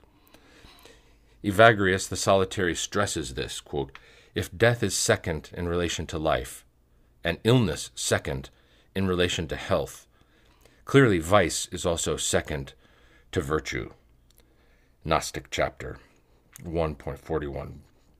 St. Isaac the Syrian likewise points out quote, Virtue is naturally the soul's health, the passions are its illness. It is clear that health exists in nature before the eruption of illness. If this is really so, and this is the very truth, then virtue is naturally in the soul, and what comes afterwards is outside nature. Ascetical Homily 83. Additionally, as St. Dorotheus of Gaza teaches, to live according to virtue is quite simply, quote, to recover one's proper state, to return to health, just as one recovers normal sight after an ocular illness, or one's proper and natural health after any other illness. In studying the pathology of fallen man, we have seen how the passions, sicknesses of the soul, are formed by a perversion of man's nature, more precisely, by a deviation of all his faculties, which originally and naturally were turned to God, their normal end goal but which through sin turned away from him to be contranaturally and irrationally oriented towards sensible realities, i.e., fallen logic. Hence, it is clear that for man, a return to health will consist in recovering his original nature by effecting the reverse movement, i.e., by turning his faculties away from carnal realities so as to turn them again toward God. By this one understands that the Holy Scriptures, and all of tradition call to mind salvation and defined its conditions in terms of conversion in the etymological sense of the word, that of returning, of changing one's direction. Footnote to look at the root terms for repentance in metanoia, the most frequently used terms are literally to turn, to turn the opposite direction, to return, to turn towards, to direct towards, to turn the opposite direction, to retrace one's steps, to come back to oneself, to turn away from, to return. The action of turning oneself or returning. The term for metanoia signifies a change of mentality or feelings, are also used often, but focus rather on the inner attitude of repentance, which must govern this change, or at least is the condition for it, instead of around the change itself from an objective point of view. Repent therefore and turn again in Acts 3:19. To continue, for just as sin and in general evil consist for man in distancing oneself from God by turning away from him, salvation and in general good consist conversely in drawing close to God by turning back to him with all one's being. St. Irenaeus clearly considers the prerequisite for man's healing to lie in this very returning. Quote, the Lord himself testifies that he has come to those who are ill. How then will they who fare poorly recover? Is it by persevering in the same tendencies?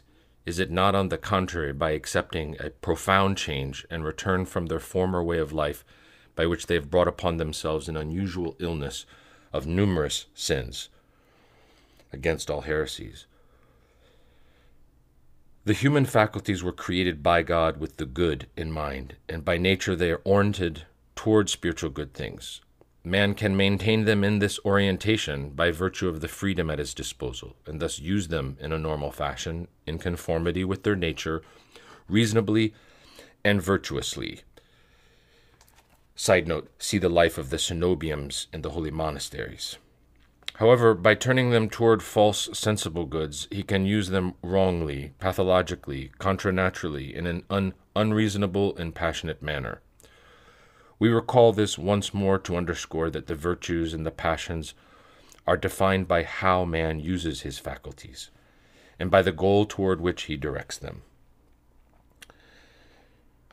St. Maximus writes, For according to whether we use things rightly or wrongly, we become either good or bad. As for St. Simeon the New Theologian, he points out that the soul becomes wicked if it adheres to evil, and conversely good if it adheres to the good. And St. John Chrysostom notes that it thus depends on us to make our members serve sin or righteousness. Footnote from Clement of Alexandria Everything that is contrary to the right logos is sin. Accordingly, therefore, the philosophers think it fit to define the most generic passions. However, virtue itself is a state of soul rendered harmonious by the logos in respect to the whole life. For the life of the Christians is a system of actions in conformity with the logos. From Pedagogue to continue. Quote, Nothing created and given existence by God is evil, St. Maximus states clearly, so as to stress that the faculties themselves are not at fault, but rather the manner of their use. He explains, When we misuse the soul's powers, their evil aspects dominate us. The misuse of our power of intelligence results in ignorance and stupidity. The misuse of our incensive power and our Desirative power produces hatred and licentiousness. The proper use of these powers produces the virtues. St. Basil likewise explains that the powers of the soul become the instruments of vice or virtue according to the different tendencies of the man who is acting. If he makes use of the desirative faculty, so as to plunge himself into sensual pleasures, he will make himself loathsome and abominable. On the other hand, if he uses it so as to become inflamed with the love of God and of our Savior Jesus Christ, all his desires will be virtuous, and he will merit eternal blessedness. Quote, if you use anger well and make use of it with reason, it will be changed into strength, patience, and steadfastness. But if you misuse it, it will turn into fury and frenzy. St. Basil's homily on anger. The same rationale applies to the rational faculty. When one uses it well, one becomes wise and prudent, but if one uses one's reason so as to harm one's neighbor, one becomes crafty, deceitful, and wicked. In the virtues, as in the passions, the same organs, powers, and faculties are then at work. Virtue corresponds to the healthy use of these in conformity with their natural and end goal, being oriented toward God. Passion corresponds to their perverted and pathological use, to their orientation toward a goal not in conformity with their nature, and consisting of a sensible or carnal reality. For this reason, the transition from the passions to the virtues does not imply a non usage, mortification, or even destruction of these very organs, powers, or faculties. Rather, it consists in their reorientation their conversion, so to speak, in their turning away again toward their natural and original object. That is, the spiritual realities, the good, God. Thus, St. Nicetas Stethatos says clearly We must, through the labor of metanoia, of repentance and assiduous ascetic practice, restore the soul's powers to the state they had when God originally formed Adam St. Maximus, for his part, explains that corrupted man readily succumbs, in a sense, to the body's passionate fantasies and impulses. But when he is regenerated, he studies how to rectify such impulses. He says further, quote, from his questions to Thalassius, Fervent men make use of these passions, certainly not of these passions as such, but of the energy, the power that serves as their foundation. On the one hand, so as to cause evil, present or future, to disappear, and on the other hand, so as to acquire and hold on to virtue and knowledge, taking as an example the learned physicians who transform the very venom of the viper into medicine. In conclusion, the passions become good by reason of their use for him who knows how to submit all his thoughts and will in obedience to Christ. Hence one can say with, with the saints Callistos and Ignatius, Xanthopouloi, that quote, the perfect soul is the one whose passionate power is totally directed toward God. The apostle himself summons the baptized to such a conversion to God of all their faculties, by which conversion the latter regain the virtuous order of their nature. Quote from Romans 6, verse 13 Do not yield your members to sin as instruments of wickedness, but yield yourself to God as men who have been brought from death to life, and your members to God as instruments of righteousness. And from Romans 6:19, for just as you once yielded your members to impurity and to greater and greater iniquity, so now yield your members to righteousness for sanctification. We have seen that sin consists in the first place of unawareness of God. Man's turning his cognitive faculties away from God so as to turn them toward the sensible world and subordinate them to the senses alone, thus giving birth to fantastical and delirious forms of knowledge, a pale substitute for true knowledge. The cognitive organs return to their original health is brought about by the inverse movement, i.e., by turning away from sensible realities so as to be oriented anew toward God. St. Athanasius the Great writes, quote, From men were able, as they turned away their understanding from God, and imagined as gods things that were not, in like manner to ascend with the intelligence of their soul and turn back to God again. Against the pagans. And St. Maximus advises, quote, By reason Rather than ignorance, we must set about seeking God alone on the path of knowledge. The cognitive organs are thus in no wise modified in their nature, but merely reoriented in their activity, for they are healthy or sick only in function of their orientation. Quote, through the intellect we become worse, but also through the intellect we become better. St. Isaac the Syrian points out in Ascetical Homily 49, speaking of the nous. He subsequently notes that when, quote, God wants, God wants is a transformation of our nous, for such a change alone can go before God. And St. Gregory of Nyssa observes that we regain the good of God, quote, every time that we bring our reasoning back to Him. It is simply a matter of leading the cognitive organs to exercise themselves in accordance with the normal end goal that corresponds to their nature. St. Anthony also says, quote, If the soul keeps its intelligent part in conformity with nature, virtue is formed. It is in accordance with nature when it remains as it was made, for it was made beautiful and upright. For the soul to be upright is to have the, the intellect of the nous act according to nature, as it was made. But when it deviates and distorts itself in relation to nature, then one speaks of the soul's vice. The matter is not difficult. Then, if we remain such as we were made, we are in virtue. End of quote from Athanasius the Great's Life of St. Anthony.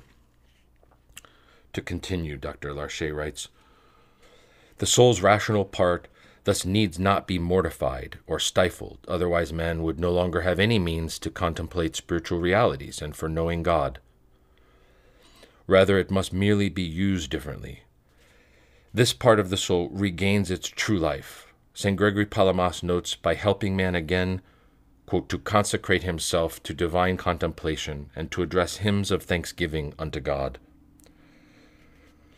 The soul's rational part is not the only one that is improved by the by being redirected toward its original normal and natural end goal. All the other faculties are as well, and this occurs under the mind's direction, St. Gregory Palamas writes, quote, By the mind's authority, we establish the law for each of the soul's power, powers and what is fitting for each of the bodily members. Gregory Palamas triads. The desirative and irascible powers, whose perversion lies at the heart of a good number of troubles and is the source of nearly all the spiritual illnesses, which are the passions, can thus become healthy again under the direction of the nous and reason, which themselves are reoriented toward God by being turned back toward their original and natural end goal. This end goal is the first place is to desire and love God, and in the second to fight against evil with the good in mind, that is, against everything striving to distance man from God, and to acquire and hold on to all that allows man to draw near to and be united to him. St. Maximus writes, quote, It is possible to make the Logos the basis of the soul's irrational faculties. I mean, the irascible and desirative, and to bring them into harmony with the mind through reason. After recalling that man's irrational movements are transformed into vices by the misuse of the nous, St. Gregory of Nyssa similarly notes that, conversely, if the reason imp- imposes its dominion over its movements, it gives to each of them the form of virtue. He notes further, all these movements directed on high by the mind's superior activity become conformable to the beauty of the divine image, from on the making of man. Origen likewise says that anger, desire, and everything similar that can be experienced are good or bad according to the rational or irrational use one makes of them, and that we must thus endeavor to acquire the mind of Christ, so as to transform with God in mind what He has given us. Here again, the return to health does not come about by an inhibiting or a mortification of the faculties at fault, but by a change in their use by their reorientation toward God under the mind's leadership. St. Gregory Palamas explains quite categorically that the therapy, quote, does not consist of causing the impassioned part to die, but of reorientating it from evil to good, of d- directing it in its very constitution toward divine things after completely turning it away from evil and having turned it to the good. Indeed, it is with that faculty of the soul that we love and turn ourselves away, that we are united or remain strangers. Those who love the good thus effect a transposition of this faculty, and do not cause it to die. They do not enclose it within themselves without allowing it any movement, but cause it to act in love toward God and neighbor. The man who is healed of spiritual illnesses is henceforth he who has subjected his irascible and concupiscible appetites, the two of which constitute the soul's impassioned part, to the cognitive faculties, judgment, and reasoning of this same soul, just as impassioned people subject their reason to the passions. In this way, one will practice the corresponding virtues with the impassioned part of the soul, which will act in conformity with the goal set before it by God when He created it. In other words, it is allowed to function healthily again. If man were to inhibit, mortify, and destroy the impassioned part of his soul, he would deprive himself of the faculties and energies which alone can allow him to turn away from the evil and toward God. St. Gregory Palamas notes there would be in him no movement or action for acquiring a divine state, relations with God, and divinized mental tendencies. By subjecting this impassioned part, he will be able, on the other hand, to use it to pursue the nous's ends, to go as is fitting to God and yearn for God. He writes further Men who have a passion for the beautiful do not cause the impassioned part of their soul to die by closing it within themselves and leaving it without activity, for then they would no longer possess the necessary organ for loving good and hating evil. They would no longer have the means to become strangers to evil so as to be united to God. This is what they cause to die the relations of this power with wicked things. They direct the power entirely toward love of God in conformity with the first and great commandment You shall love the Lord your God with all your strength. Mark 12:30. That is to say with all your power. What power? The power of the impassioned part, of course. From this, it is clear that man's desire and love for God are fulfilled by no other faculty or energy than those through which man desires and loves carnal realities. Thus, Theodore et of Cyrus writes The desirative appetite has great advantages. Due to it, we desire divine things. We passionately desire to see the Lord who is in the heaven. We tend toward virtue, and meanwhile we continue to live our life, taking food and drink. Furthermore, thanks to it, the human race increases by means of procreation. From his therapy of Hellenic illnesses.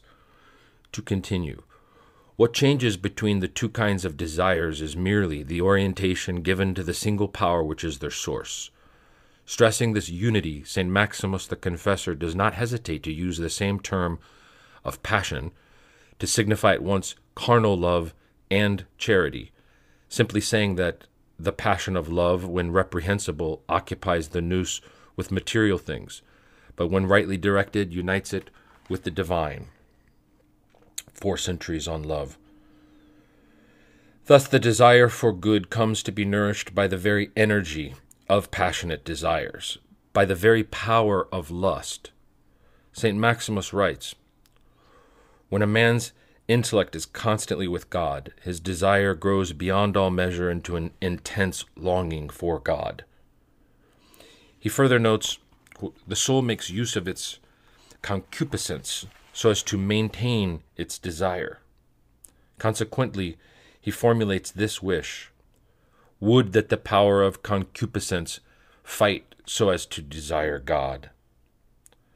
Elsewhere, he advises The desirative power, pure of the passion of self love, must direct all its desire toward God alone. Evagrius similarly notes that the desirative power must be entirely inclined toward the Lord St. Gregory of Nyssa, on his part calling to mind the passion of avarice, writes, quote, The love of gain, which is a large, incalculably large, element in every soul, when once applied to the desire for God, will bless the man who has it. And we have seen St. Basil write on his homily on anger if man uses his desirative faculty so as to plunge himself into sensual pleasures, he will make himself loathsome and abominable. On the other hand, if he uses it so as to become inflamed with the love of God and of our Savior Jesus Christ, all his desires will be virtuous, and he will merit eternal blessedness.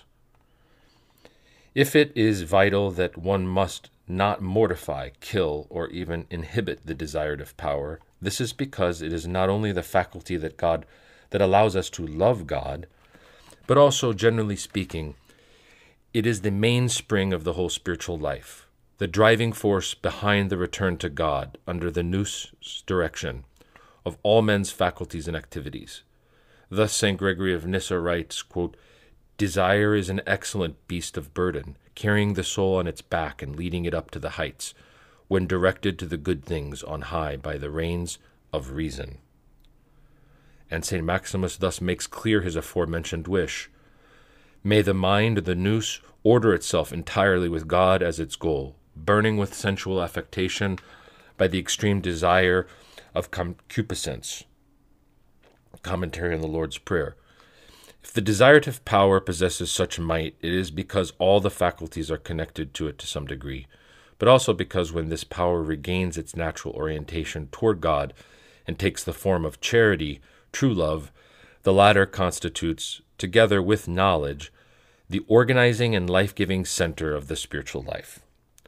With this in mind, St. Gregory Palamas writes Thus disposed to loving God, this loving part raises the other powers of the soul above earthly things and turn, turns them toward God. It is also clear that by conversion, by the reorientation of the desirative power, the carnal passion becomes spiritual passion. In other words, virtue.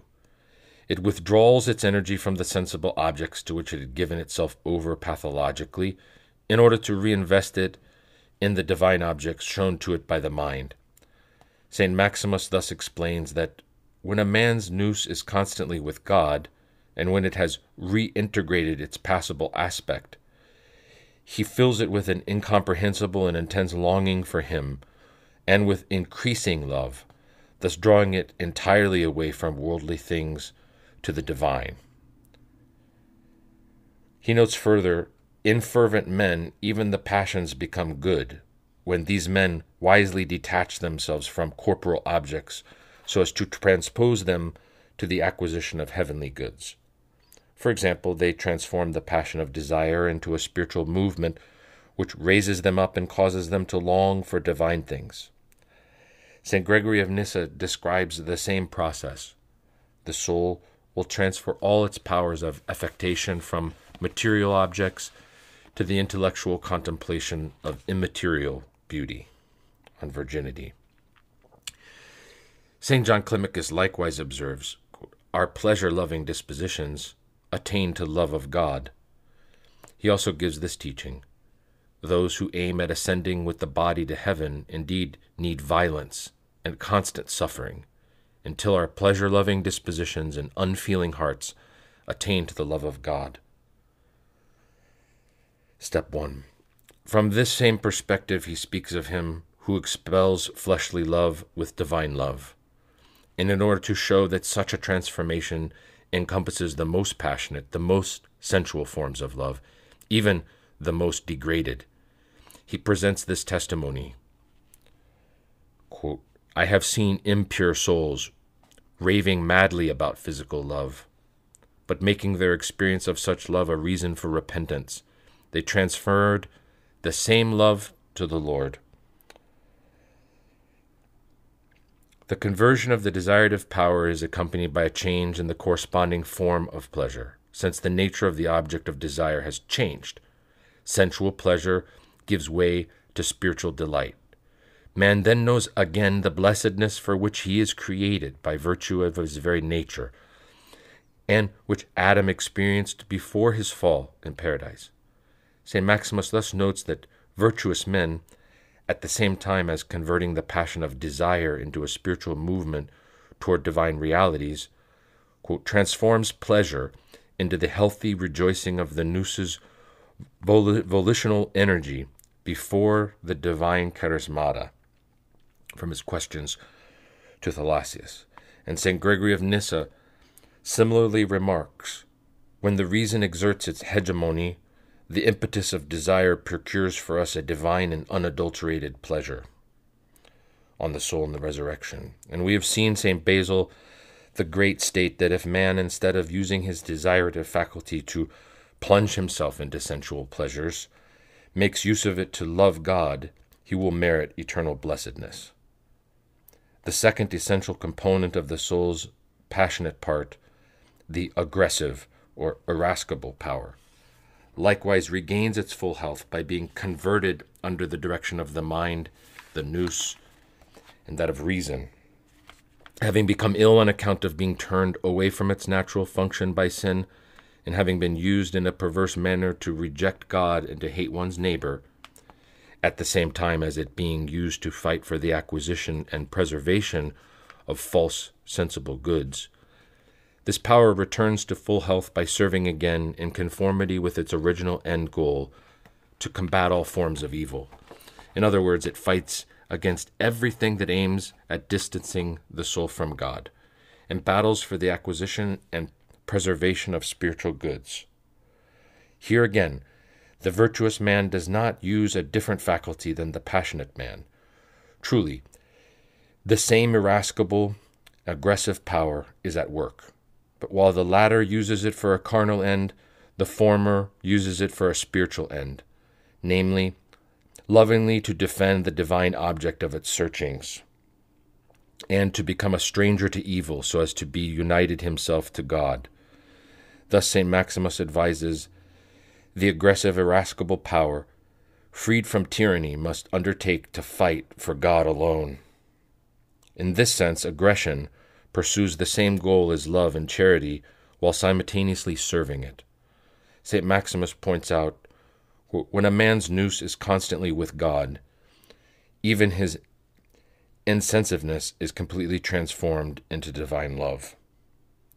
In this case as well, virtue does not consist of inhibiting, mortifying, or eliminating the irascible power, for man would thus be deprived of the means of combat, which, as we shall later see, are indispensable for his spiritual life. At all levels of which life he encounters so many adverse powers.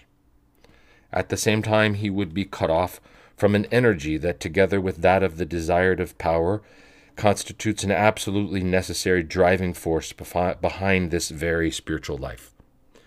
St. Basil the Great thus points out quote, We will never have the loathing for sin that we ought to if we are not animated by the indignation of anger.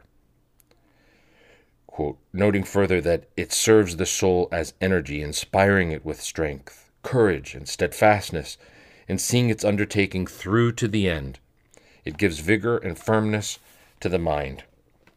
For this reason, he concludes when the irascible power is subject to reason, one must love it, just as one must hate it when it is irrational.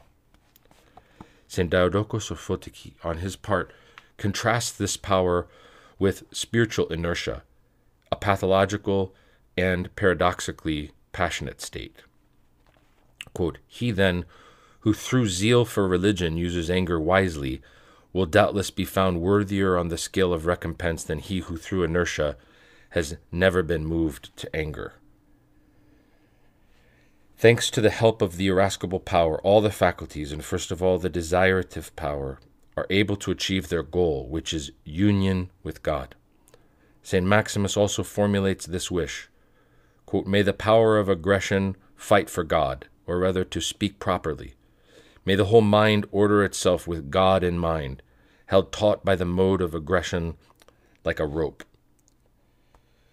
All man's faculties and powers, both mentally and bodily ones alike, regain their normal and healthy use by the same process of conversion, being turned away from their pathological orientation toward carnal objects so as to be oriented toward their natural divine and spiritual goal. Among these faculties and powers, we can mention the memory, which, having through sin become the memory of evil, and the remembrance of sensible and carnal realities and objects, finds health again in becoming, as in the beginning, the memory of God. We can likewise mention the important feelings of sadness and fear, the first having become a passion for starting to lament the loss of sensible goods, the frustration of all our passionate desires, becomes a virtue again by being redirected toward a spiritual goal and by being used to weep over the loss of spiritual goods, to sorrow over sins in repentance and compunction. The second, having become a passion for starting to dread the loss of sensible things, becomes anew the virtue of fearing God by being redirected toward the spiritual goal appropriate to its nature. The same may be said of all the other feelings, tendencies, movements, and energies of the soul, but also of every member of the body that passes from passion to virtue by the mind's authority in being turned in its usage toward God. The work of virtue must not be to aggravate the body, Quote, for the body is not a bad thing, Rather, it must turn the body away from committing sin in order to return it to its normal function of being a temple of the Holy Spirit. Man is able to bring about this conversion of his whole being, this genuine turning back to God of all his faculties, this transmutation of the passions into virtues, and thus regain health in the whole of the theanthropic life of asceticism, which the Holy Fathers call praxis. After the presenting the general conditions, we shall now examine in detail the modalities of this transmutation in which man receives spiritual healing from God, its implementation. For as St. Maximus says, it is necessary to ponder and study with vigilance how the soul shall properly make the good turn back, if so as to attain the birth and reality of the virtues. It makes use of the things through which it was formerly in error. End of part three.